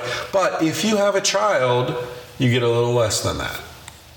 Right? Your child gets something, but you also you get less. So so you build in an incentive not to have kids. So if you don't have kids, you get fifteen hundred a month, let's say. So you so there's an incentive not to have kids. So many people have kids for economic security. Remove that and you're not forcing people not to have kids. There's no sterilization. I, yeah, but you but you have to get people to intellectually understand that that's what's going on, and I feel like I, I feel like we're already seeing some of the this problem is happening now. Is we've got part of our population here in big cities is having more and more kids, and the rational thing for them to do would be to have less kids because Well, but not necessarily because there is an incentive economically. If we're talking about very low income people, when you have more kids, you get more government money. So the incentive is the opposite. The incentive is No, for very poor people to have more babies because then they, they get more government money. I just feel like there's some unant- there's some unanticipated, uh, unintended consequences inside of this thing Sure. that that there always are. that that could turn out, in a fractal way, to be explosively problematic. Yeah. But um, but I'm ready to try it. Well, what you know, we're I'm, doing sure as fuck isn't working. I, I, just to circle back. I don't know when you what your are you in a time? I have to pick up a friend at the airport uh, at 1.30. Okay, so this can literally go on forever. I mean, I don't mind. I don't. I don't need to stop talking. Rogan-esque on this Yeah. bitch. I always So are we going to co-release this? Is that what you want to do? Yeah, yeah. All right, That's good. good for me. All right. Yeah. Um, now I just derailed myself with that question. Uh, oh, I was going to go back to the to uh, get a little uh, political insight into our moment in time that we're having now with this election because when we I can't remember if I even said this in this conversation, but the thing that I had shown Belinda about Cenk had to do with Bernie Sanders, and and I, I know so many people who are excited about the idea of having Bernie Sanders as a president, afraid of Donald Trump as a president, and sort of like Hillary Clinton. Really, that's Yeah. that's that's our that's who we get if we don't. You know, that's. That's our best Very case scenario. uninspiring, It's yeah. really uninspiring. I mean, like you said, you're not going to vote. I mean, I'm going to vote.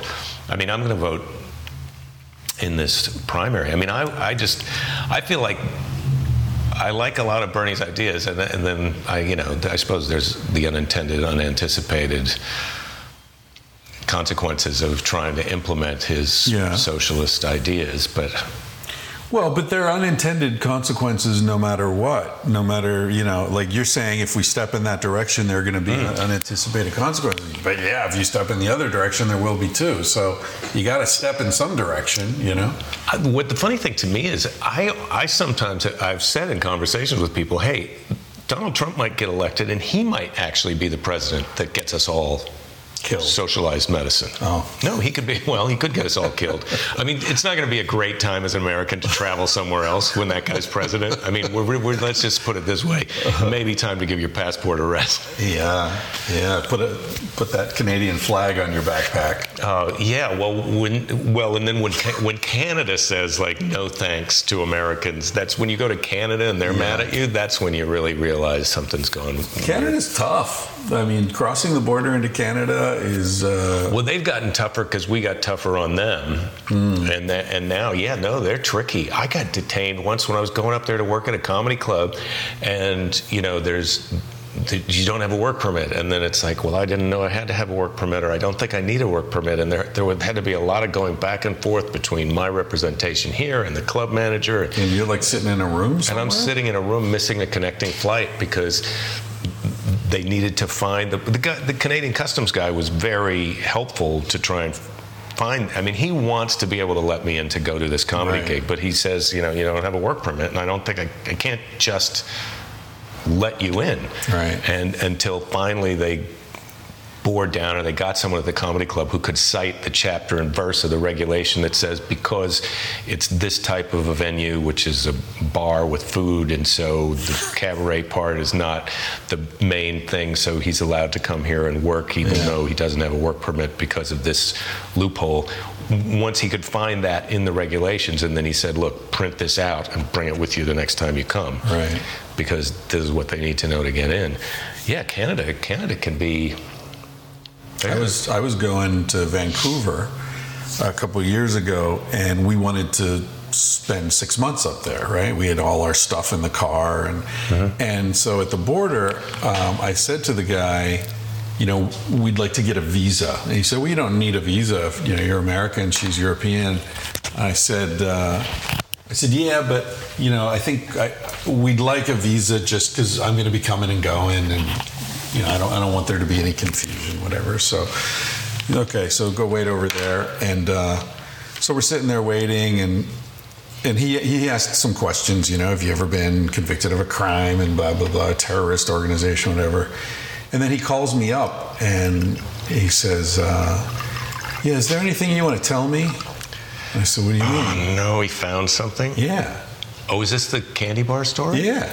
And he's like, Fairbanks, 1983. And it's like, oh, what? Really? What? That? Yeah, this candy bar bullshit, the Snickers bar. And he's like, you know, and I, and I, I was laughing. And I was like, dude, you know, that was in 1980. Yeah, like the guy, the judge told me that would be off my record if I didn't get in trouble again for a year. And he's like, well, it's not off your record. It's, you know. And he said, we get your FBI records. So, you know, because I told him, like, I've been saying no to that question my whole life, you know, have you ever been convicted? And I, have, I wasn't convicted of a crime. And he said, well, according to your FBI record, you are, you were, and you've lied to an immigration official. I can bar you from Canada for life.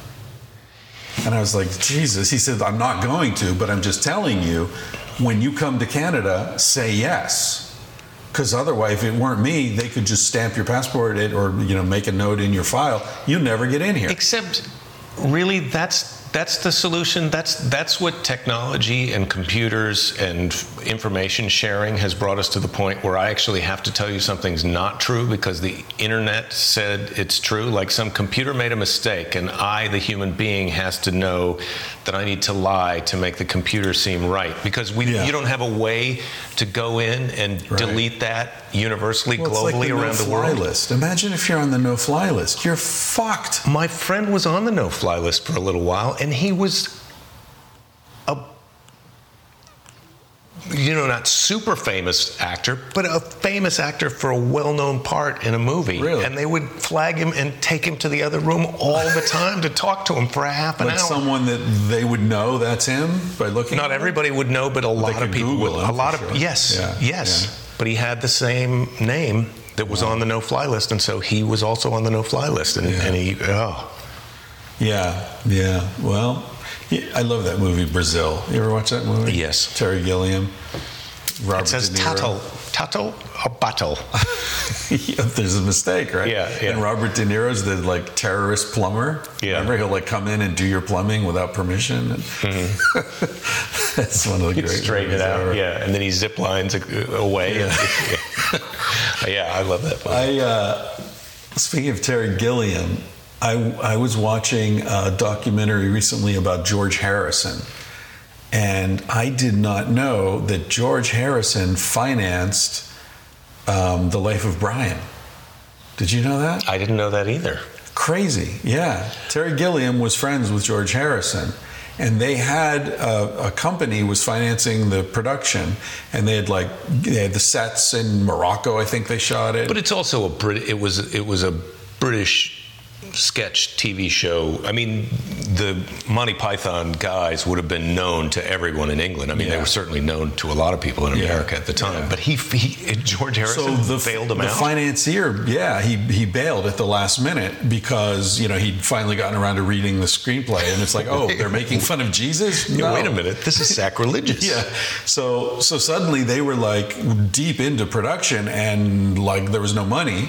And Terry Gilliam mentioned it to George Harrison, and George Harrison was like, "Don't worry, mate. You know, we got you covered." And it was like five million dollars, which you know was money in those days.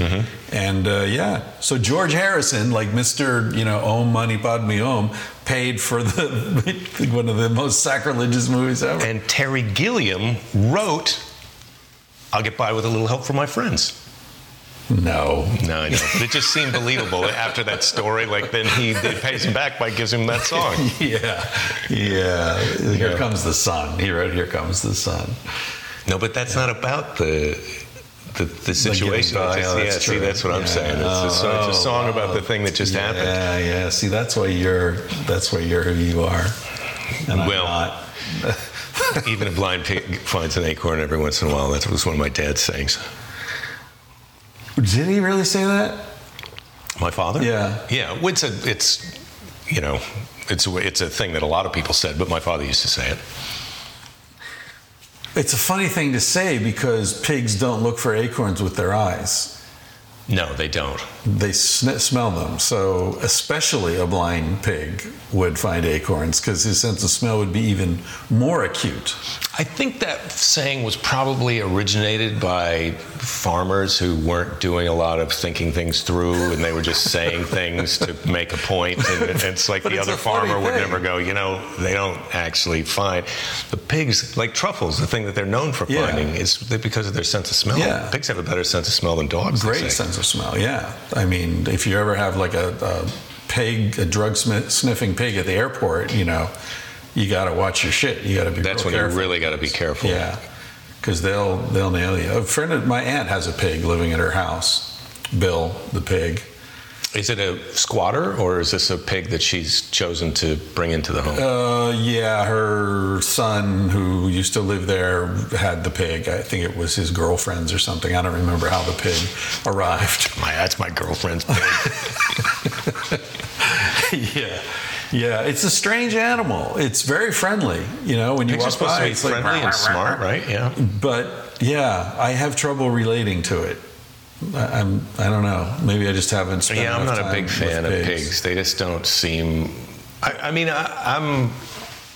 I've had cats and dogs, but I'm not a big pet person. I'm not a mm. animal. I mean, I'm not a germaphobe person, Jeez, but it just I feels like. like you. Now, now I'm starting to wonder. You don't like Well, I don't. animals. I don't hate. I don't. No, well, I don't. I wouldn't say that I don't like them, but I don't want to live with one. And maybe that's also because I kind of can't. I'm a little bit allergic, oh. and because of the traveling. Oh yeah. I had a cat that I think went insane because I was gone a lot of the time, and, Right. and she would be on her own. Not, you know, just for like three, four days. Piss in your bed. No, she wouldn't do that. But friends would come. I'd, ha- I'd have friends come over to hang out with her to, you know, make sure that the food, you know, she wouldn't run out of food and the litter box was okay, and to hang out. You know, come over. Can you just come over and read and hang out with the cat? And the cat would like hiss at them or growl at them or pick fights with them. It's like, look, I'm trying to do. You know, you can't explain to an animal like I'm doing you a favor. exactly. exactly. Yeah. I, I one of my cats died yesterday. Mojo. How can you have cats? You're on the go. You're a, you're a jet-setting yeah, global. Yeah, well, th- I haven't seen this cat in a couple of years. Uh, I tell you, it lives, it lives at your parents' house. No, with the the cat actually was in Holland. Uh, a friend, you know, when we left, my ex took our three cats.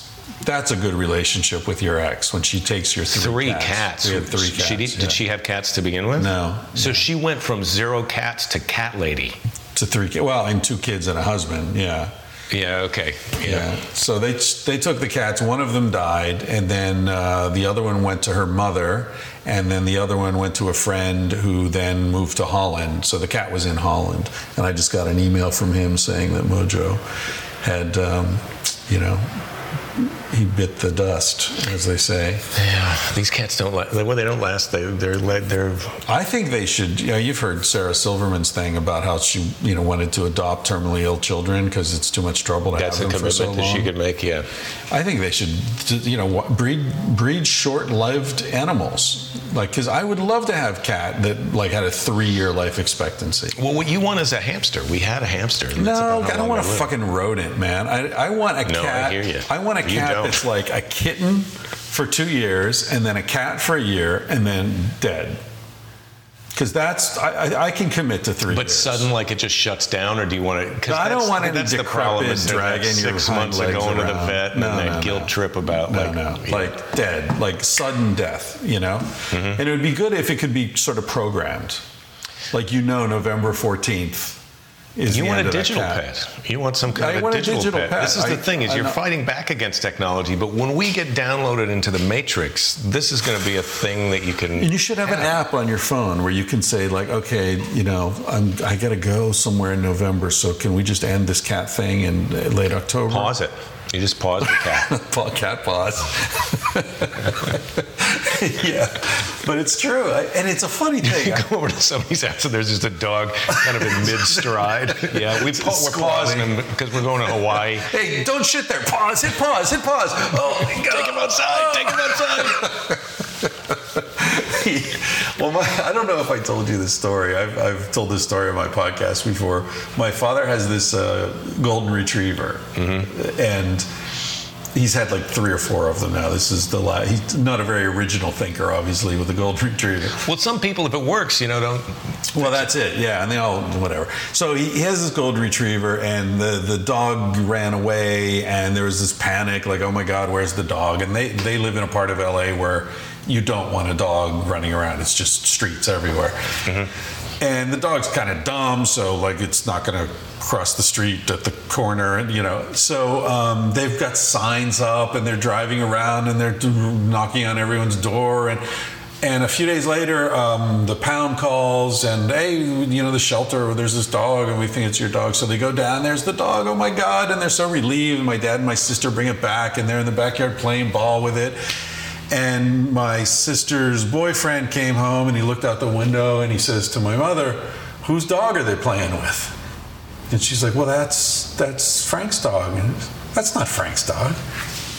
So it wasn't their dog They went and picked up a dog. a 'cause they- golden retriever because they all look alike. They all look the same, you know. And they have the same temperament, and the dog was They're just like, "Yeah, I'm same." Bob. I'm Bob." the, the dog was like, "Hey, thanks, great, great to be here." You know, like, "Oh, ball, sure, I'll chase your ball." You know, and then in retrospect, because then they get a call, you know, an hour later, like, "Hey, we got your dog here," and like, "Oh yeah, that's right." Our, we already have our dog. our dog had a call, or this one doesn't. You know, it's like they're not. So, I mean, that got me thinking.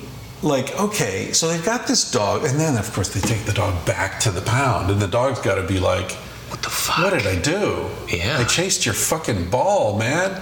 But anyway, so the question is like, what is love?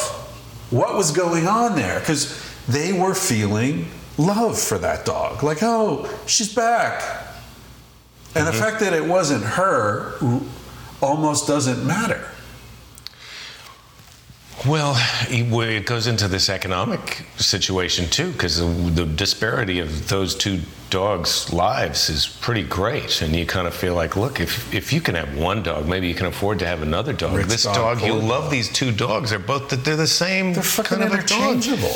So why don't you just step up and now you got two dogs?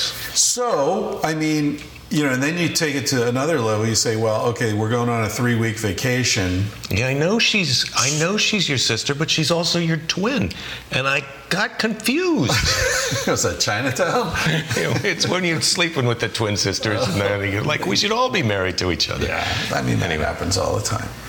Uh, Does it? but you know, like, okay, let's follow this, follow this up, and, and really alienate our audience here. So the you- dog, the dog, you're going on vacation for three weeks to New Zealand. right? You just put your dog down, Put the dog and then down. get a dog and from the pound back, that you looks get like another that one dog. from the pound. And what the fuck does it matter? Well- you're actually saving a dog, right? Who would die otherwise? Well, I, I feel like that's an extreme example that a lot of people would have an argument with. But I mean, the, the point of the, the the story I had in my act about this pet hamster is that you know they cost twenty dollars. So when you take the hamster to the vet, what are you what are you doing? You know, just get another hamster. Exactly. And uh, not to be compassionless about it, but all animals reach that point in their life where it's looks like you can spend as much money as you want at the vet, but this animal is just going to live for another, whether it's a month or six months or however long, it's going to be miserable. And in, Yeah. in the in the real world, that's the animal would would have been done sooner than now. So maybe the the most merciful thing to do in the big picture of all the animals would be to do exactly what you're saying. To say, look. This this dog is done, and I'm going to immediately go rescue another dog who's at the beginning of its life and is in danger of losing all of those years of its life. Right. I'm going to go get that dog right now. right. It's sort of a utilitarian approach to pet care. But but And- your idea and elder care. Your idea of just putting the dog to sleep when you go for, on a trip is a tough. I feel like the actual the reality of trying that is going to be tough all around on a family. You know, I mean, can you imagine the kid who's used to that and then and then and then goes out to start a life of their own with their new partner? The Hey, let's get a dog. Sure. yeah, and then six months later, they're going to Paris, and it's like, "Where's the dog?" I'm like, "I took him in. I, we're, you know, it's on my to-do list before our trip." exactly. to the to the shelter or to the what do they call it? Where they put dogs? The the dog hotel. What are those called? Yeah, to the yeah, well, the the yeah, the border, the dog border. No, the that's not the word. The kennel. The kennel. The kennel. Right. You can't even go to a kennel in that Los Angeles. I mean, I suppose there's places. There's there's the terrible version of this is where your pet goes when you go on vacation, but it's like a prison. It's like the pound, Yeah, and you they're can't. Oh. Really, the reality of trying to take a dog there and then come back and how traumatized your dog who's been eating chicken and you're sleeping on your couch is like what the fuck? You took me to Auschwitz for Kill a me week. next time. this was terrible. Why don't you just put me down? So the reality now of if you're traveling, because when we got married, Belinda, my wife, had a dog. Uh-huh. And we would have to get it taken care of, and and, the, and your choices were either the dog hotel where you go there and it's like, and they can watch TV, and then they, they each of them has a little tiny dog, it- yeah, well, or Yeah. fifty, or fifty, uh, or or for thirty-five, you can take it to this hippie lady's apartment that you know you're sure her landlord is happy about. It's just the whole floor is covered with dog beds, and there's all these dogs, and she just is in there watching, you know, Turner Classic movies and a pile of dogs for a week. Well, that sounds good to me. That's where we took. That's where we ended up Yeah. taking the dog. But then you have to have interactions with that lady who's Yeah. doing your dog a favor and is really nice to your dog. So so you like that part of her. Yeah. But she's insane. She's like, I can't. You can't be friends with that person. Why not? But she's just too. I think is there such a thing as too much compassion? she's too compassionate. Like she can't understand She makes any you of feel the bad about yourself. yeah, like So like the dog when she's making the dog things to eat that are way like ah, I only gave her this kind of chicken, and you know, and she also likes we make homemade popcorn, but I put uh, you know duck fat on it, you know that kind of thing where you're just like, oh my god, You're making me look bad to my dog. yeah, yeah. And then the dog's sort of regretful when you're back with the dog. You can see that look in his eyes, like I missed the. And all the things that make your house better than her apartment in terms of the, you know, the nicer furniture, that's lost on the dog. Dog doesn't give a They shit. don't care about that. It doesn't smell as interesting. Like they would love it if you spilled Yeah. bacon fat on all your Right. furniture, and they the could just fat for me. yeah, they could just lick the pillow all the time. This pillow's got a lot of flavor still in it. All right. I, I have to take a piss. Or do you want to wrap this up, or should we pause it? Well, what do you want to do? It's noon. I mean, I I'm- feel like it, I think it's a good. We can stop now, but then we're just going to talk more. we are going to talk, and it'll be wasted. Okay, it's now- like it's like the thing about podcasting sometimes is it's like I imagine it's like what sex is like for porn stars. Where it's like, oh, we're, we're just gonna fuck, but there's no cameras. It's kind of like a waste. Maybe we should wait and turn on the cameras. Well, I, I went through a thing where I started to feel guilty when I was asking people to come over to do the podcast because comedians, everybody wants everybody to do their podcast all the time, and I sort of get that. But but on the other hand, it's like, hey, look, if you come over and we do the podcast, then we're going to have a conversation that we're going to try. And have it be interesting. So it's actually going to be probably a slightly better conversation than we would have if we weren't doing the podcast. But then there are the things that we could we might want to. How do you pause it? You just push. Is this one the pause right here? yeah. Okay, I'm going to pause it. Press it twice, I think. Working. Yep. Okay, it's back on. Jake Johannsen has a fancy toilet, ladies and gentlemen. Do you think fancy? Well, it's got the seashells and the, The toilet seat. The toilet seat has got some seashells in it. Yeah, yeah. we. Uh, yeah, I don't know what happened. My wife went for that. I, I, I sort of sent it to her because I thought it was kind of cool, but I thought it was to her going to seem like a joke. You sent her like a link or something? Yeah, yeah. Well, well we, the toilet seat's broken. We need to get a new toilet seat, and we had one of those ones that was wood, Right. Which are great until But they do split off. the yeah the finish kind of wears off a little bit, and then they crack open, and then you can really get a pinch, right. You get a cheek butt pinch. yeah, or or Oh. other bits. Really? Yeah. Mm-hmm. I didn't have that happen at, on my home toilet, but that can happen. Yeah. You can get a little. You can That's, get a little. embarrassing. Mm, Yeah. It is well. I've seen those toilet seats with like barbed wire in them. I thought that was a nice look. I'm I'm a fan of the toilet seat that's got stuff in it. The, not the money one. I just had to go to the plumbing place the other day Yeah. to get the. You see that hose thing over there by the front door? That's mm-hmm. the that's the inside hose from the spray nozzle on the kitchen sink. Doing home repairs. You're manly. I had to have the plumber come over to fi- to disconnect it because I couldn't figure out. You know, I was up against the thing of like this. I know what I want to take off, and one end you could just screw it out, and the other end there was a clip, and then you had to pinch a thing. It's like pinch and pull at the same time, and I sort of had a sense of how it was supposed to work, but my experience with fixing things is you don't want to force it, and it wasn't coming apart when I was doing the thing that I thought would work, and then so pull harder is usually the man instinct, but. Uh, the- Sometimes plumbing fixtures can be like So you just- circumcised penises, and I you don't want to. want I was waiting. I was waiting to get in There's there? either a that's what she said in there somewhere. Well, no, I was going back. I was trying to circle back around pull, to the, to, the, to the circumcised penis versus the uncircumcised penis that we were talking about earlier. Yeah. Yeah. So, so I had the plumber come out and disconnect it, and then you got to go to the plumbing Is he place. circumcised? I I don't ask anymore because I, you know, yeah, it's just such a weird, off-putting thing to a lot of plumbers. Yeah. Are you licensed? And are you circumcised? Yeah. Just just checking. Yeah. You know, I've it's seen- probably on his Yelp thing. You can just look it up on Yelp. Fully licensed, circumcised. Circus-sized plumber. circus size. So yeah, the plumber. The plumber's actually a Kiwi, and I met him before my wife and I got married.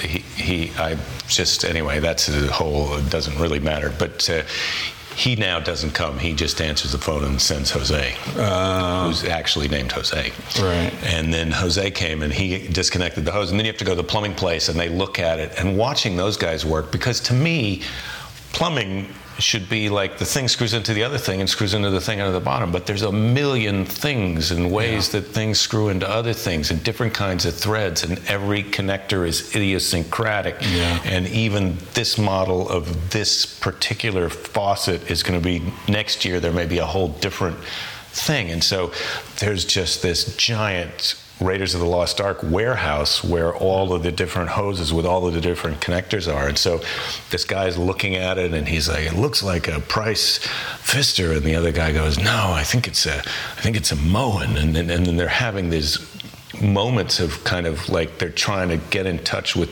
some kind of inner lost tribal knowledge what's it, what's it called where it's where it's some ingrained society memory that gets passed down Yeah, collective unconscious kind no of thing. there's a new word for that a kind of- So you've got a Jungian uh, plumber. Yeah, yeah, and so they eventually they kind of it wasn't either one of those. It was uh, Delta, and it was an old Delta. And I go, what do you mean by old? And he goes, ten years old. It's like okay, that doesn't seem that old. You're really steeped in this shit. I couldn't name Three plumbing companies. well, this just happened. This I wasn't just naming them. I'm telling you the story of what happened at the place. Oh, yeah, this wow. is just two days ago for me. And so, so then the guy he says we don't have it, and I said, well, do you think you can get a part number? And he looks it up because he says it'll take three weeks for us to get it. It'll take three weeks for us to get it, but here it is on. He flips the screen around. And he goes, it's here on Amazon, so you can get it. I came home, put the part number into Amazon.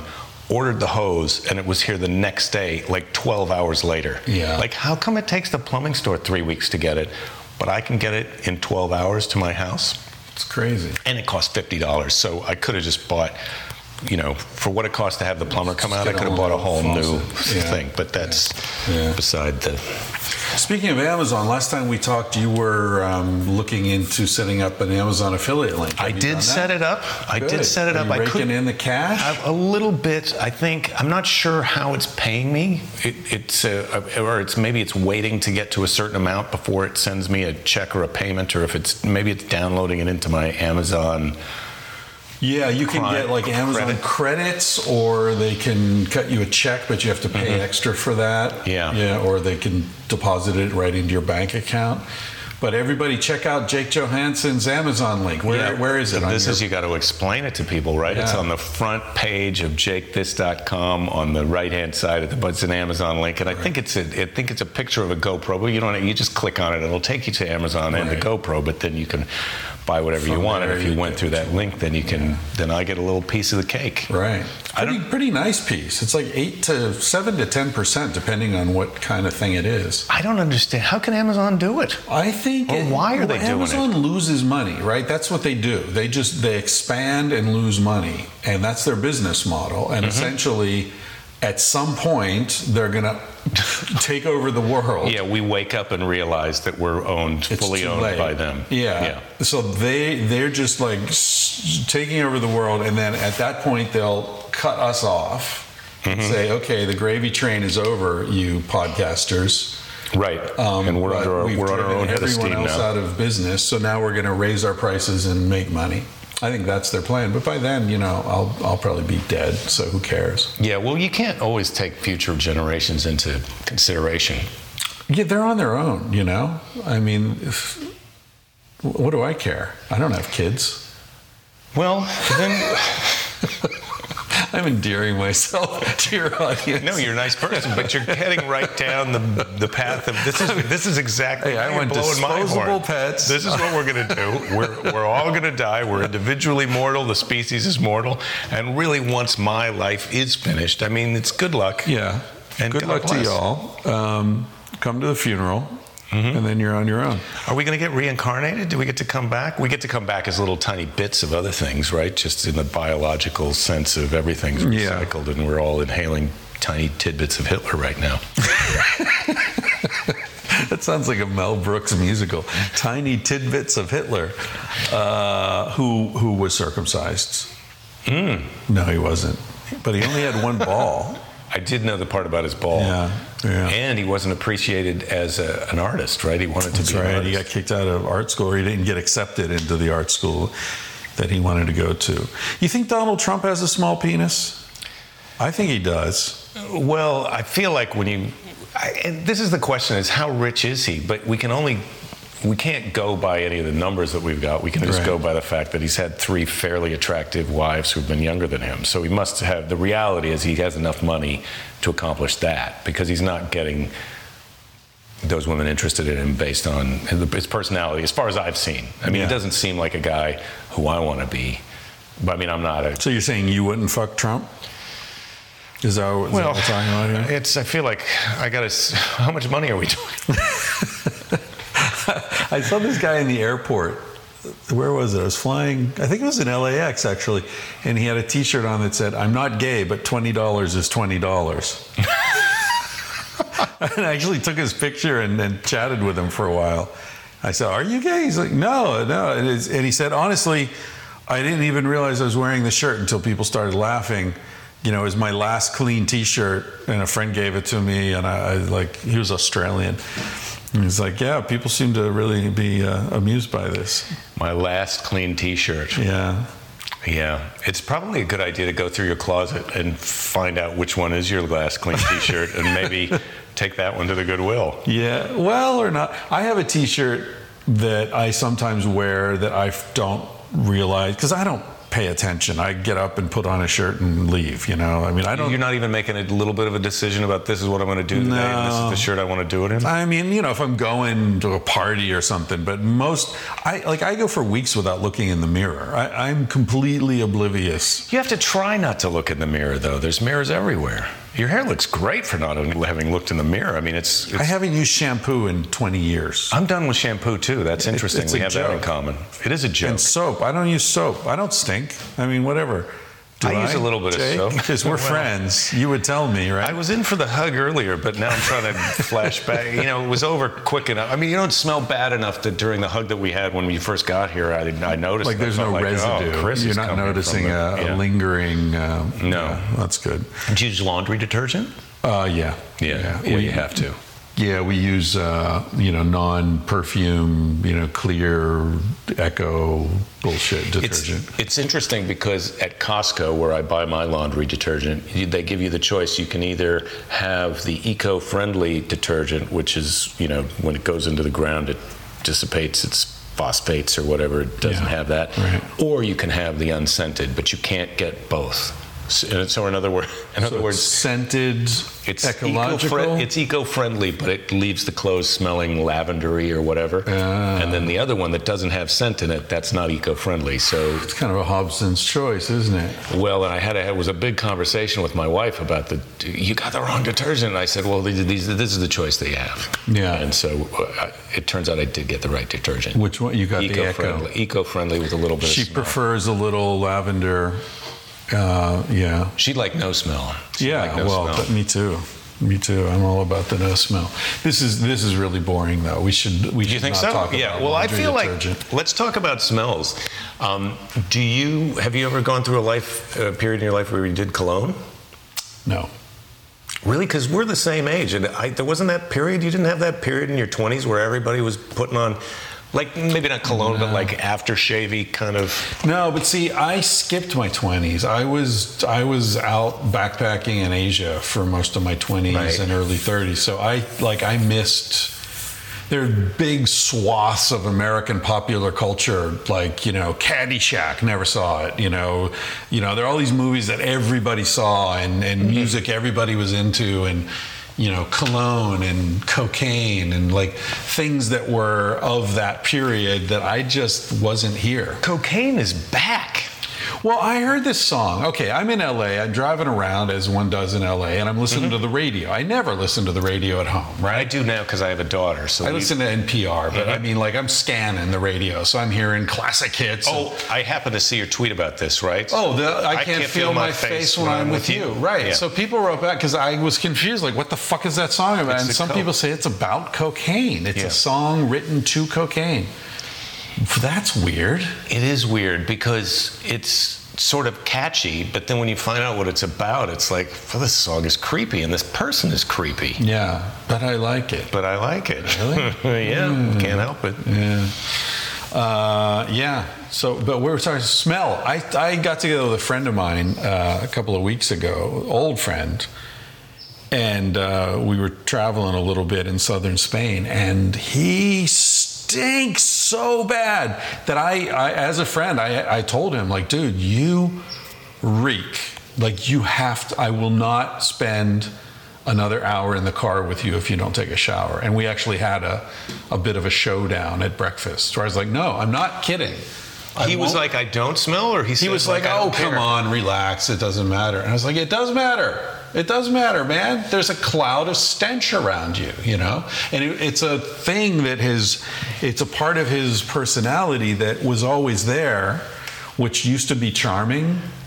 Uh, because it was a minor thing, you know, where he was just like a devil may care sort of guy, and but now it's expanded to this sense of like the world needs to just accept me as I am, including my incredibly stinky feet and the fact that I want to smoke wherever I want to smoke, and it's But- everyone else's problem. But doesn't he? It's like, haven't you?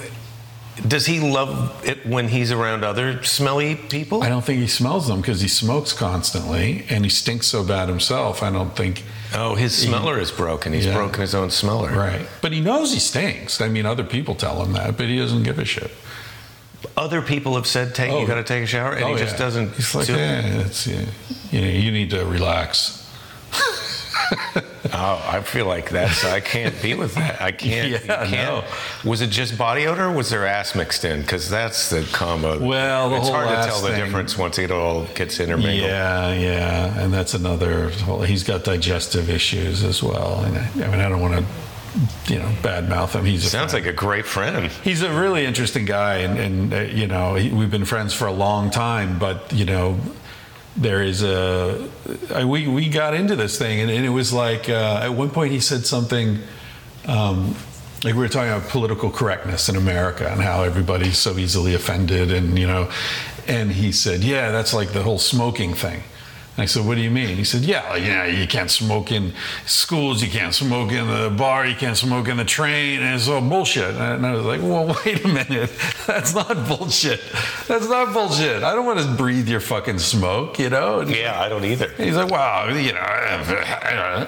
So it's just this. It was this quality when he was younger that, as I say, was sort of charming because he was like, you know, uh, shameless and and like, yeah, whatever, you know, I'm, I am what I am, and you know, which is good in a limited, you know, a dollop of that works. But it has spread in his personality to a point where he's kind of obnoxious. Now he's you know? like a super mad, cranky old guy. who stinks, Who smells and, bad. and wants you to just shut up and deal with it. What's the great thing about him? Uh, well, that I've known him for there's 30 gotta- years. Yeah, but there's got to be some. There's got to be. And then he always gives you twenty dollars when you see him. Uh, no, he's he's funny and he's sweet and he's kind and he's you He makes his own ice cream. it's weird to eat his ice cream though, because he smells terrible. It's a new but have you heard about this ice cream they're making out of like uh, human milk? Lactating. Isn't it weird? I mean, oh disgust God. is a really weird thing since we're talking about it. I'm not disgusted by it, by that.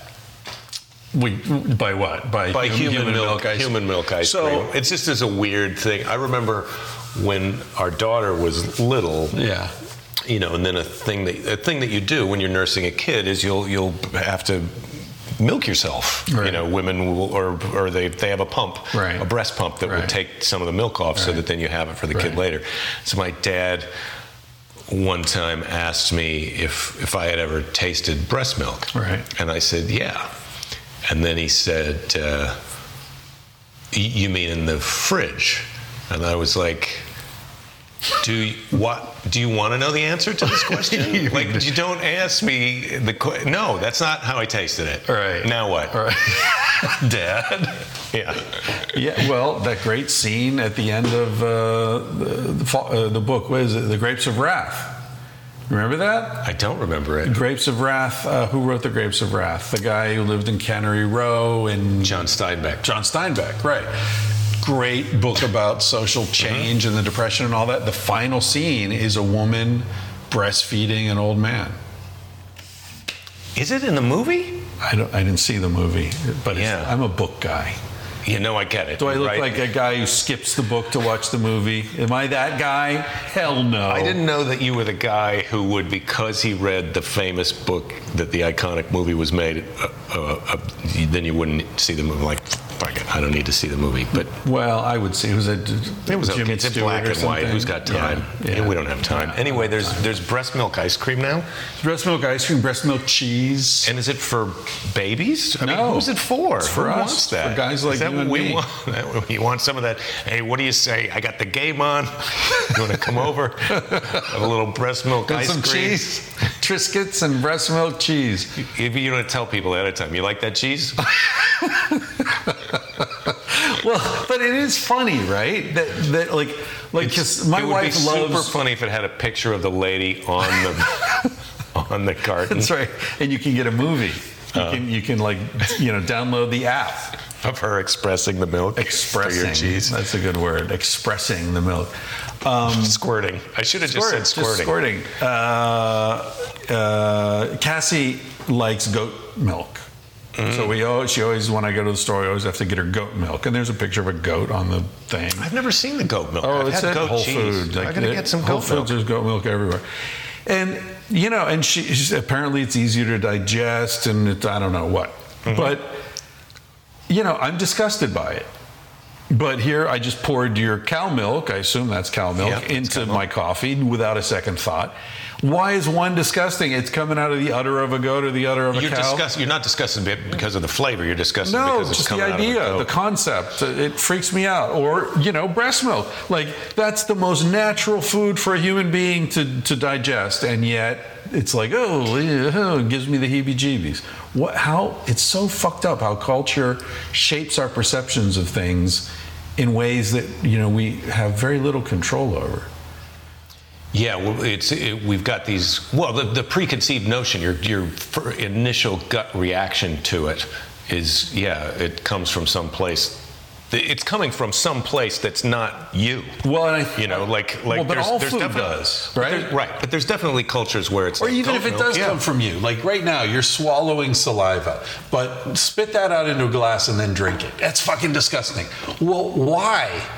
It was in my mouth a second ago, and now it's good. disgusting. you know what I've found about my saliva, Chris, or should I say, Doctor Chris, is when I spit it into a cup It and then I loses- drink it it later. loses It's something. not as good. It goes flat. Not as good. But now, when I'm just drinking it while I'm talking to you, when I'm just like letting the saliva just go down my Uh-huh. It's throat, fresh. I'm loving it. Yeah. I'm loving it. I'm savoring it. I mean, think about it. Mucus. It's in your body. It's like great. The minute it's outside of your body, suddenly it's the grossest thing in the world. Right. If you sneezed a big one into your hand and then just ate it, I have a friend who does that. oh man. He'll like he picks his nose and eats it. Yeah. Oh God, this is the kind of comedian conversations. You, so after the comedy show, you're often sitting around with the other comedians and s- some staff at the comedy club Yeah. having a conversation about something. So one time in one of those conversations, one of the guys was sharing that uh, what he liked to do was I can't even say it. And this is so we can say whatever we want. Look, if you're in this far into the podcast, Yeah, you're on your own. All right, let's let's have like we should have a, you know, trigger warning. turn, turn it off now. trigger alert. yeah, it's not it's not two girls one cup bad, but he would masturbate and then eat it. Yeah, my buddy does that. The the buddy who eats his snot. Oh my god! And he's like, you know, and we, I've, I've had this conversation, and it's like, ah, and he's like, dude, like, it came out of my body. Like what? You know what? Yeah, what is? What's the issue here? Right, and it's not poop. You wouldn't eat poop. He's not eating poop. Not that I know of. Sure. But we've already talked This about giving a, giving a baby a little. But this isn't the this isn't the same guy who needs a shower.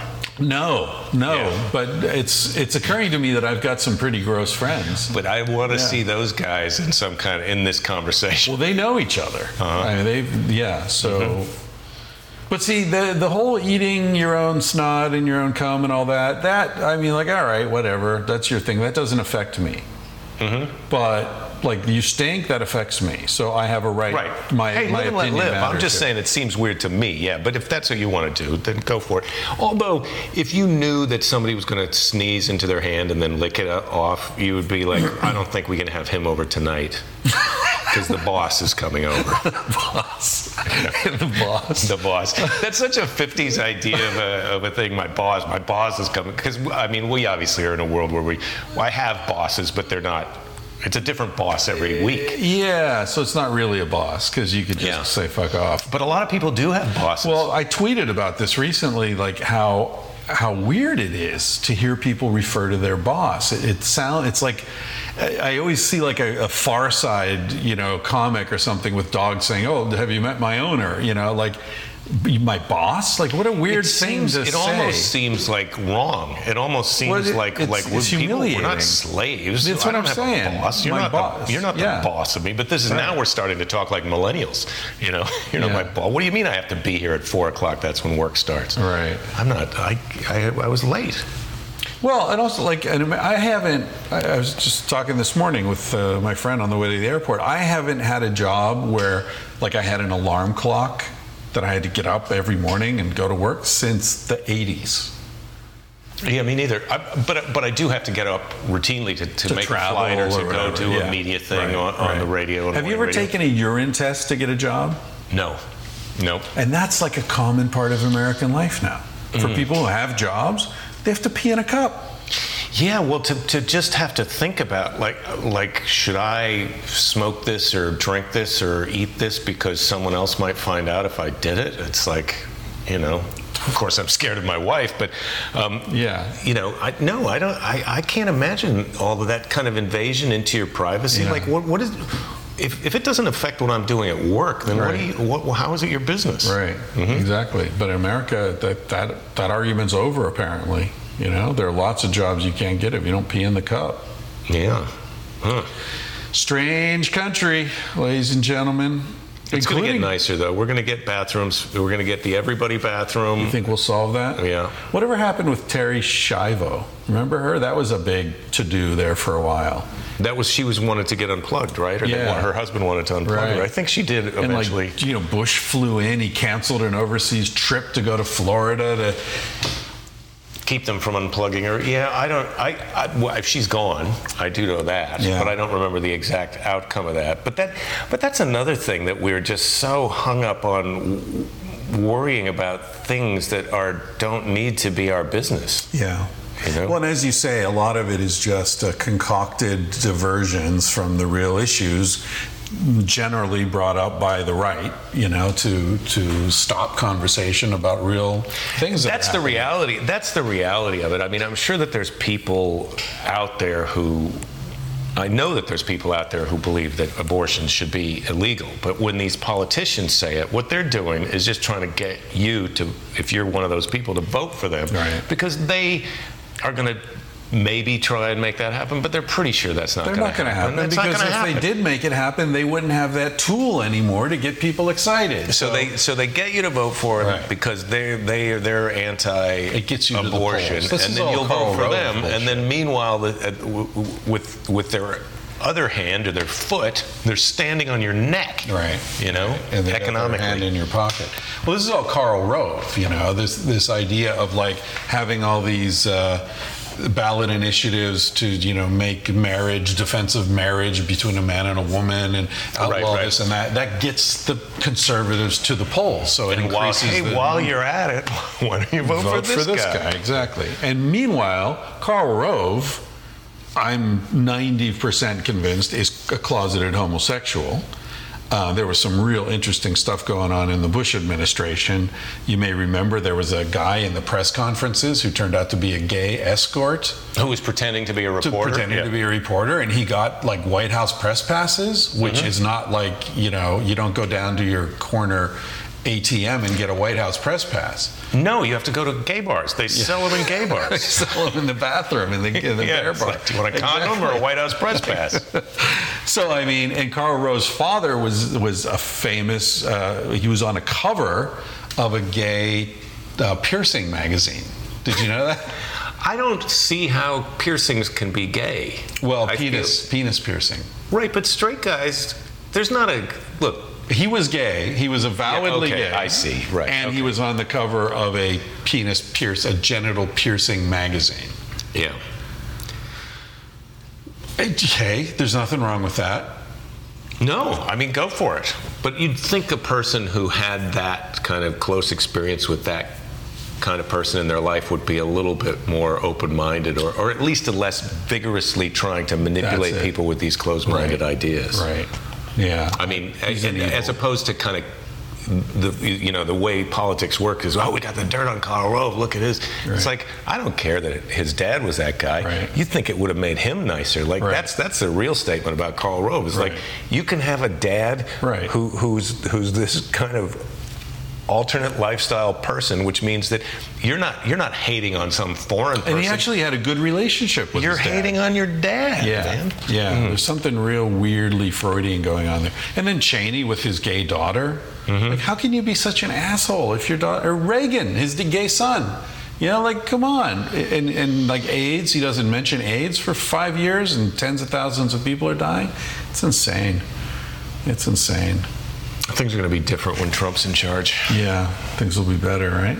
It's going to be weird. I mean, just as a- from from the standpoint of you know, like, look, I don't want aliens to come and take try and take over the planet, and I don't want the zombie apocalypse to happen, and I don't want us to poison our, our environment so that we're living in some kind of dystopic future. But you know, it's like that Chinese curse, right? May you live in interesting times. If Right. Donald Trump gets elected, we're going to be living in some interesting times. We already are. I mean, you think about, you know, people say, oh, you know, history repeats itself and, you know, everyone always thinks the end is near. But nobody's ever, like, scientists haven't been saying the end is near hmm. ever before. You know, I mean, there's the, the doomsday clock, but that was about nuclear Armageddon. There was. Right. There wasn't like, you know, like, oh, sorry, you know, all the coral reefs in the world are going to be gone in 10 years, you know? Holy fuck, that's a big deal. Well, and, and I do, I, I, I do now finally hear people starting to say the thing about like it's not ruin the planet. It's make it so that we can't live here anymore. It's like we can ruin the planet as a place where human beings are able to survive. Right. We can make it. We can fuck ourselves right out of business. What is it with pandas? Well, Belinda, my wife, has this degree from UCLA in, in environmentalism. And one of the classes she took, they were talking about pandas. And pandas, one of her professors just hated. She said the pandas are the stupidest. Of course, we love them because they're cute, but but they're just ill-adopted. Like they, they were a, a bear. They were like this carnivorous animal that's adapted now to eat this plant, Bamboo, bamboo, which is not an easy plant to eat with the leaves. So their back teeth have turned into these grinding things. They got to eat so much of it to survive that a huge part of their day is doing that. And then when their babies are born, they're like a they're they're like a stick of butter that comes out that then has to have this kind of con- like it's hard the mortality rate of baby pandas because they're so tiny and to get out and uh, latch on they get rolled over on and squished all the time and our professor was like pandas don't I deserve mean, they don't to like to fuck either. I mean, they're You're always like, trying to convince them to fuck. Like, if they want to fuck, like, let them die. see you out. later the pandas maybe they know something we don't know Right. maybe the pandas are just like we're done Yeah, It's panda time is the over. Pandas seem, it does sort of seem like the end of the line. Like, who gives a fuck? Like, and also cute. What uh, raccoons are cute. Let's just take care of raccoons. If it's all about the eye patch, like, fuck pandas. I, I don't. I don't get it. yeah fuck pandas yeah fuck them. You're with me on that. All right. Yeah. Right, good. well, I feel like I'm more fuck polar bears than fuck tigers because they, you know, pandas. I don't feel like would have a beef with us. Like if you came across a panda somewhere, you'd have to go to some pretty probably drastic uh, extremes to get it to attack you. Right. Like you'd have to go over and screw with it. But I wonder if Rogan is panda bear hunting. That would be. Rogan comes Oh, I'm back with positive. a stuffed panda I'm positive that panda hunting is illegal, but if anybody could find the place where it's like these, they're these uh, feral pandas. They've gotten loose. They're an invasive species, and the pandas are destroying them. Oh, that'd be great. We have to call the pandas. We're shooting them from helicopters. Pretty easy to spot. Uh, but see, I respect tigers and polar bears because you gotta they're, respect 'em. They're they're real animals. They're There gangsta. I saw the story on NPR the other day, or heard the story on NPR the other day, where they, there was guys who are out tagging. They're putting radio collars on tigers, and they're out checking one of the camera. They've got these Yeah, camera cameras to see if they can figure out where they're, they're in move, movement. And they've got so they're checking the camera trap, and they got to make a ring around the guy who's looking at the camera, and everybody else is watching out for tigers. And there's another guy. It's like Alien. He's got the he's got the beep beep beep screen of like there's a tiger with a radio collar, and he's right fucking over there, and it comes out of the it comes out of the jungle and attacks one of the tiger protection people while they're checking the trap to maintain this Wow. secure habit. Yeah, ti- tigers are just like I don't give a fuck what you're doing. Where was that? You're just food to me. In India? I think it was in India. Yeah, Yeah, there's swamp tigers. It was, it was probably one of the swamp tigers. could be. No, seriously, they're They they're the like they're made up. They're amphibious tigers. no, they're they're they're in the they're in um, I can't remember the name of the swamp area, but it's like near Calcutta and Bangladesh where the, the Mm-hmm. marshlands are, and they swim. And like these guys will be out there fishing, and the tigers will come up and hit the Flip the side of the boat, flip them out, and then munch them. Yeah. Yeah, they're they're nasty That's Bengali badass tigers. Yeah. Well, that's why we. That's that's what originally got us started killing tigers. it's, it's like tigers are killing, us. Yeah, Yeah. sure. I mean, we don't live in a place where when you go outside, something can kill you anymore. You know. Get a spider bite on your butt when you you know use the outhouse. Mm. Yeah. Have you ever had? You've never been attacked by an animal. No, I tried to get a pot. Or I told you the story about the possum Oh, came yeah. in the house. I was trying to get it out.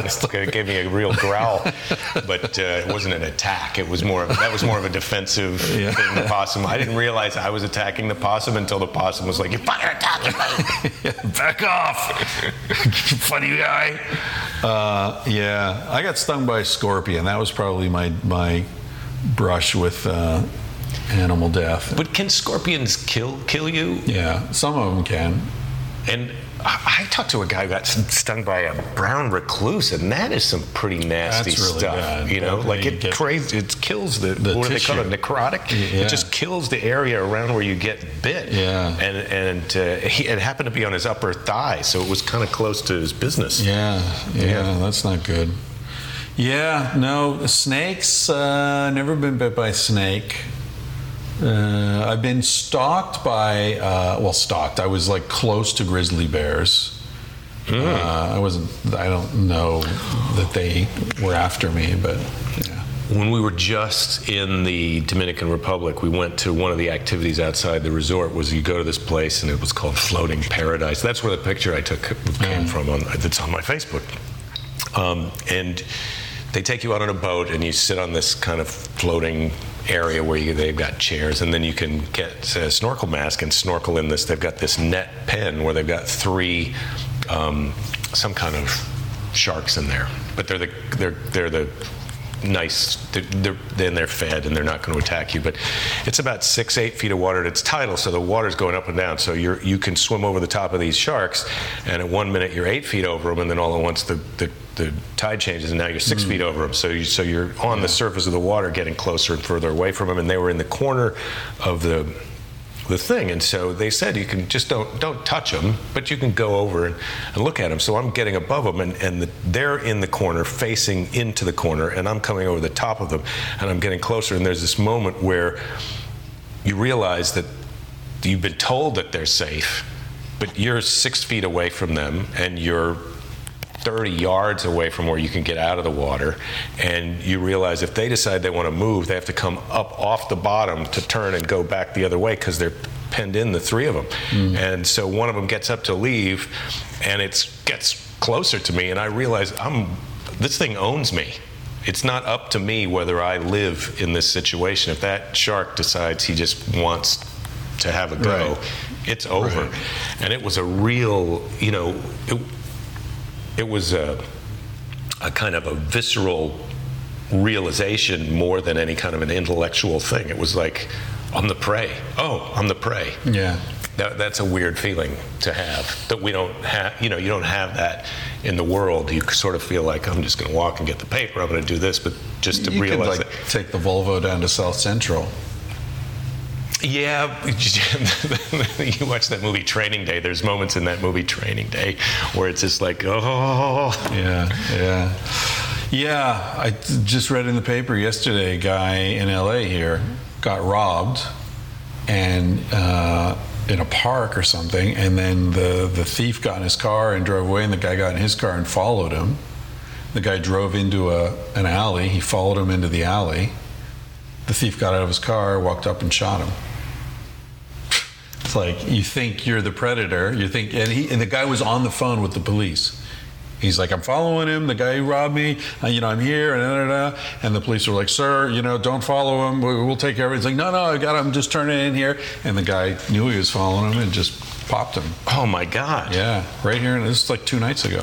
We had a story at my kids' school. There was some cell phones were going missing from the upper grades, like the seventh and eighth graders. And it's our school, and then there's another school that shares the same campus. And you know, and anyway, it was it was a weird situation. This they couldn't figure out what was going on with these phones, and then one of them was an iPhone, and one of the dads realized, oh, we can find my iPhone, we can find out where it is. So he just gets one of the other dads from our school, and they drive over to Inglewood, and they're like, it's inside of this building. I can see it on the screen. That's where that's where my phone is. And they're looking through the window and they can see their phone and they knock on the door and have a conversation. There's a bunch of phones in there. And they have a conversation with the person at the door says it's not there and then they got to say no, it's right there and and it worked out that they got the phone back and they got out of there. But when this guy's telling me the story, I was like what the hell are you think? Do you think you're you're magic?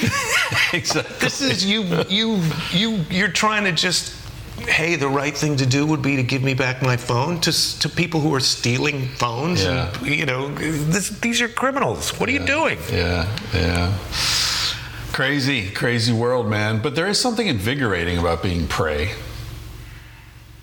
You know, and, Yeah. and humans are one of the few animals that can go either way, right? Primates in general can go either way, you know, predator or prey.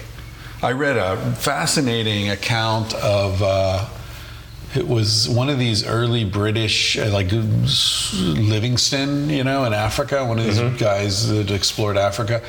Uh, he was attacked by a lion and he survived it. And he wrote about the experience of having this lion leapt, like was hiding above, and the guy was walking along, and this suddenly this lion leapt on him and grabbed him by the head. oh i think that might be Speke's richard could, burton could be. Speke's the guy Could be. yeah Oh, Richard Burton was a really interesting guy. yeah Yeah. because he it was one of those guys i think richard burton was the guy who they land and he's got the spear right through his through his, through his jaw cheek. Yeah, yeah.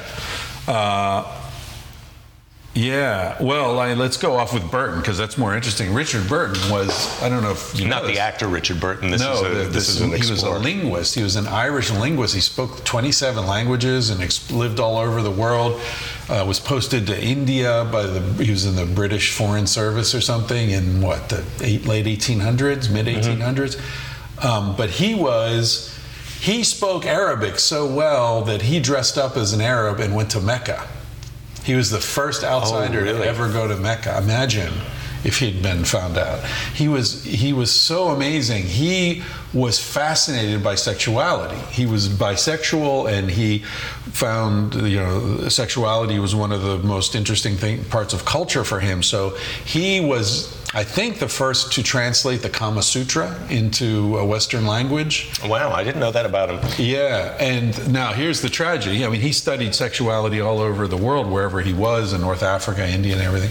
And when he died, his wife burned his papers. All his papers. Did she? burned. Did he tell her to do that? No. Huh. No. She was trying to protect his.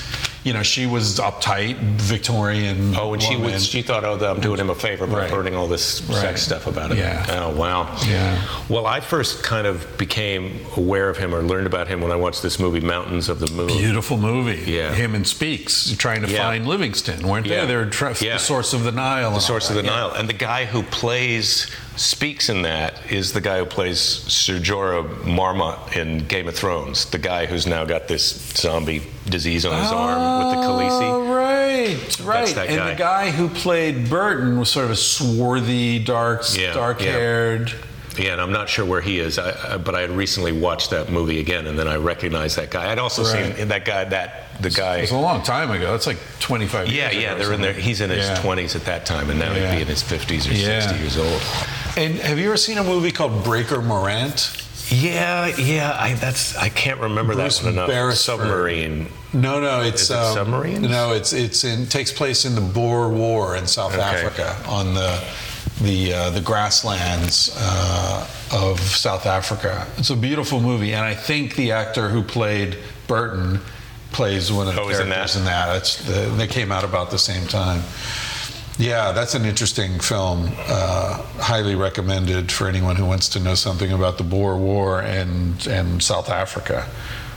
Really interesting. The submarine movie Das Boot is that what Yeah, you're Das thinking of? Boot. Yeah, maybe that's, That's it because those are kind of all of a, of a few year. Yeah, it years was all apart. sort of when was that? Mid '80s or something. Yeah, yeah. Um, well, I know we're kind of running down. I, you know what I wanted to ask you about or talk to you about is uh, in Australia. You know, you when you visit a place or when I visit a place, I like to read about it. And my wife is from New Zealand, so I thought I knew a little bit about Australia because when you go to New Zealand, that people talk about Australia. It's nearby. And, I mean, it's but but the Aboriginal people, the the native Australians.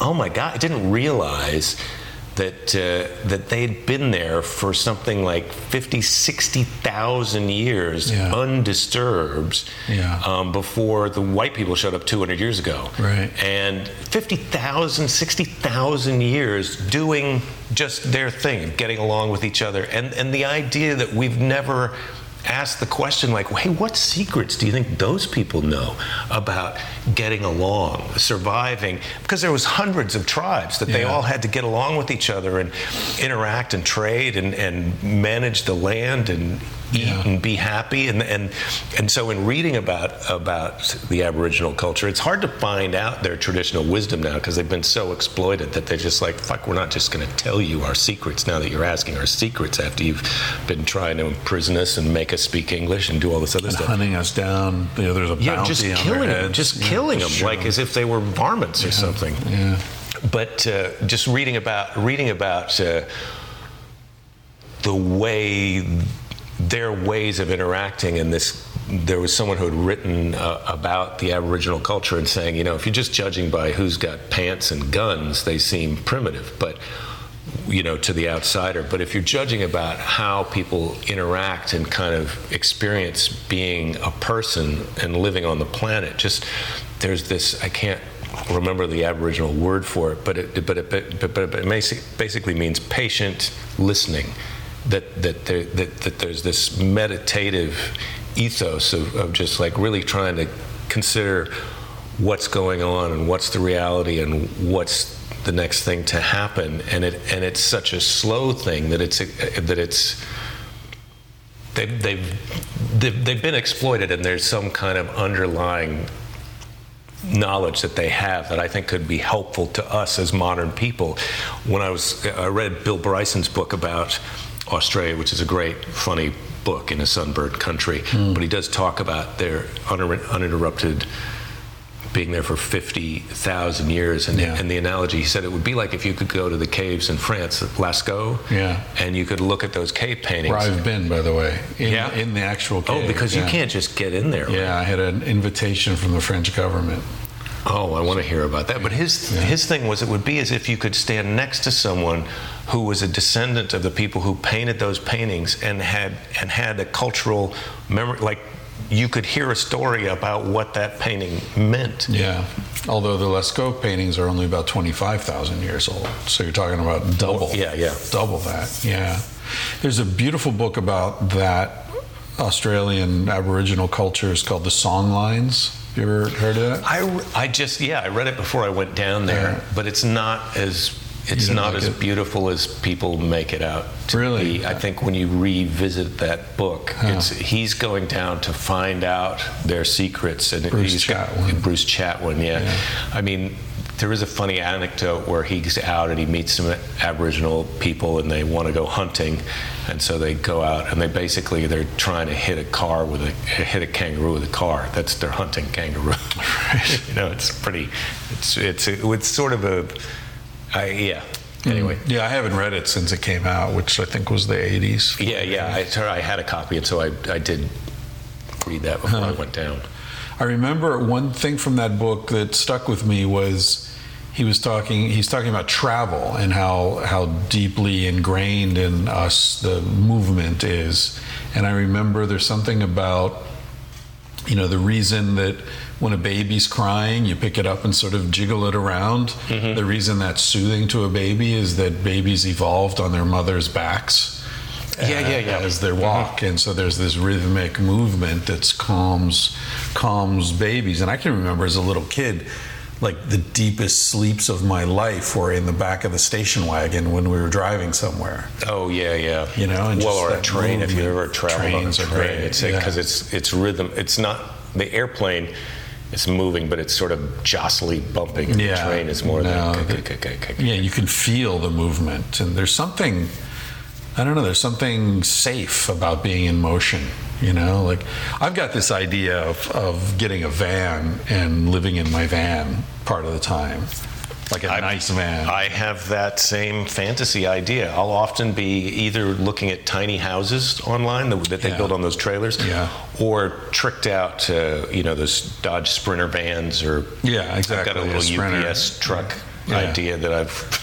But but yeah, Yeah. To, to get your possessions down to where you could just have that, just the stuff that would fit in there, Right. and to travel around. Yeah. Well, I've got this idea to get a, a Sprinter van, deck it out, and um, have a Civilized to Death logo on one side and Tangentially Speaking on the other.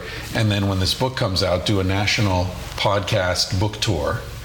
And just drive across the country and like interview interesting people as I go along and have events at universities, promote the book, do the podcast, and just sort of, you know, like a, a Ken Kesey on the road kind of Yeah, yeah, I love it, and and and I feel like I I feel like that's going to be one of the next things that you start doing is some kind of public event that's tied either to the podcast or or where you're telling some stories or they're coming to watch you do a podcast and then you tell some of your own stories. Yeah, and I'm not sure how to book. do that. You know, I mean, if it were someone like you who who is famous and brings a crowd and people want to see you in action and whatever, You probably already do have that. You know, Tim Ferriss now is doing live, live. yeah, well, I've been on other people's, and like Duncan and, and I have done live podcasts in San Francisco and Portland, and they were both sold out, you know. But I think, but he's a comic, you know, so it's like, I, I Well, feel like, I, I, I don't. I think the part that you're struggling with is the is the promotion and the the production of like where's it going to be and how am I going to get people to show up. And I think the reality of what uh, of what is the roadblock for you would just be like what's going to happen once. They say your name and you walk on stage. That's what you have to think up. well, that's I mean, the thing. and- and I, I don't want people to get ripped off. no, but I'm like- saying it's going to be easier. You're you're you're talking about this, these other things, which are which are things that have to be worked out, but those Yeah. are all doable. You probably are in touch with enough of an audience that if your goal is to do this van tour and you're making these stops, you're going to be able to get hundred people to show up in, in most places. And Right. and the beauty of what you're talking about is even if 20 people show up, as long as you're holding it in the right place, that's still going to be a quality experience for them and probably something that you can get something recorded and then and then you could do your book you know this book that you're already doing of your podcast there could be one that's just about that tour Ah, right. i think that's a great Maybe- and that's and then maybe like a video or some sort of a movie of it. well and that and that people know that that's going to be part of look this is what i'm doing this to promote these two things that I am doing, but this is also a project, an art project that's going to have Right. give birth to this thing at the end. Right. Yeah. I'm going to highly recommend Amanda Palmer's book, The Art of Asking. You, you know, I was at TED with her. We, Oh, we spoke at the same TED, had lunch together. I didn't know who she was. I met her in the lunch line. I'm standing next to her, and she looked at me and smiled, and I said, I like your eyebrows. And she said, Oh, I like yours. And I was like, Oh, yeah. And then it was like, Oh, what are you doing? Oh, I'm going to speak here. And we hung out. Oh, I'm Amanda, and she mentioned her husband, Neil Gaiman. Neil, like, oh, well, Neil said, and she's like, I thought that's kind of weird. She thinks I know who her husband is. And Do you then- know who he is now? Well, now I know he's Yeah. this writer, and he's well known. He's written some pretty great books. Yeah, yeah. I haven't read anything by him, but uh, it was Ted was funny that way. I met a lot of people who I didn't know who they were, and then later it's like, oh, that was Peter Singer, the Mm-hmm. famous philosopher, you know. And I'm going to give you one of Neil Gaiman's books right now. It's Uh-huh. called American Gods, and you're going to love it. really, Yes, right. it's it's great. It's the whole premise is that there's all all of the gods of all of the religions are real and they exist, but as people believe in them less, they've got less to do, and so they have to find a place on Earth to just be themselves. so they've got all these different personalities and is it like a club med where they're all hanging? no, no, they live. They've just found places where they're where they're going to live now, and it's it takes place in America. It's great. Oh, it's a, right. it's a. I found it to be an interesting book. Cool. I got to go to the airport. So that's happening. So there's there's uh, there's our podcast. There it we is. just did it. It's We I feel it. like it's pretty long. I think this will easily be the longest one. It's pretty long of mine that I've done. It's two hours and 27 minutes. Very you- respectable. Uh, when are you going to post it? I'm gonna. Well, what am I gonna do? I'm gonna take it off of here, and then I'm gonna Dropbox it to you, and so soon. All right. Well, let me Okay. know, and we'll do it together. All right, let's do All it. All right. Thanks for listening, everybody. Thanks. Yeah, you're nice people. you're nice people and super patient. Just don't eat your mucus. well, do what you want, but not in front of us. I hope you enjoyed that conversation as much as I did. Thank you to everybody who supports the podcast through patreon.com or fundwhatyoulove.com, on either of which you can decide how much you want to give the podcast a buck a month, five bucks a month, ten bucks a month, or you can get completely crazy and give 20 bucks a month or more. Or you can give nothing. If you don't have any cash, don't worry about it. Other people are covering your load, so you're going to be good. Just enjoy the podcast and tell your friends. The other way you can support the podcast is if you buy shit through Amazon.com or you know someone who does, please direct them through the link on my page, chrisryanphd.com. You click on that baby once, bookmark the landing page on Amazon, and then 8 to 10% of whatever you spend will come to support the podcast at no extra cost to you or your loved ones. Thank you to Basin and Range for that opening music at the beginning of the podcast. Very funky little tune there uh, called The Bright Side of the Sun, I believe. You can find out more about them at basinandrangeband.com. If you want to talk about the podcast with other listeners, a good place to do that is on Reddit. Just search Tangentially Speaking, all one word. There's a community of a couple hundred people in there chatting about the episodes. I drop in occasionally and say hello, answer questions, whatever. Uh, thanks to Shore Design T shirts. Our garage is full of them. My mom has them all organized as only she can. Julie, thank you to Julie, my mom. She'll send those t shirts out to you if you order them. Everything we've got in stock is from T- Shore Design T shirts in Thailand, and you can check out their webpage as well for other designs. Thank you to Carsie Blanton. You can find out more about Carsie Blanton at carsieblanton.com. C A R S I E B L A N T O N dot com. She wrote and performed the song you're about to hear, which is called Smoke Alarm. And it's a reminder to carpe fucking diem while you still can, because, ladies and gentlemen, you're going to die one day. Here's to you, Bennett. He said, Baby, what's a big deal? Feel what you wanna feel. Say what you wanna say. You're gonna die one day. For example, I could kiss you just because I want to. What's the difference if you turn away? I'm gonna die one day. Why do you waste your time thinking about your reputation? Trying to meet an expectation. wondering what they're gonna say. When everyone you've ever known is headed for a headstone, I don't wanna give the end away, but we're gonna die one day. Your body is an animal, doesn't ask for much. A little music and a soft touch. Why don't you let it out to play? Your heart is in a bird cage, singing in your chest. You wanna shut it up, but give it a rest. You're gonna die one day. Why do we waste our time thinking about a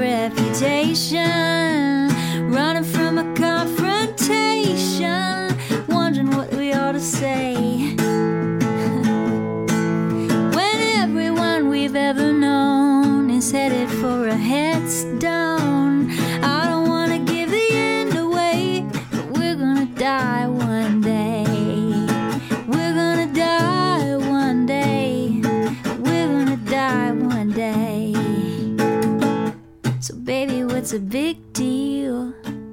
If you wanna be free, say what you wanna feel. Spend the night with me. I'm gonna take you up in my arms. And if we must go down, we'll go singing to the smoke alarms. We'll dance into the ground.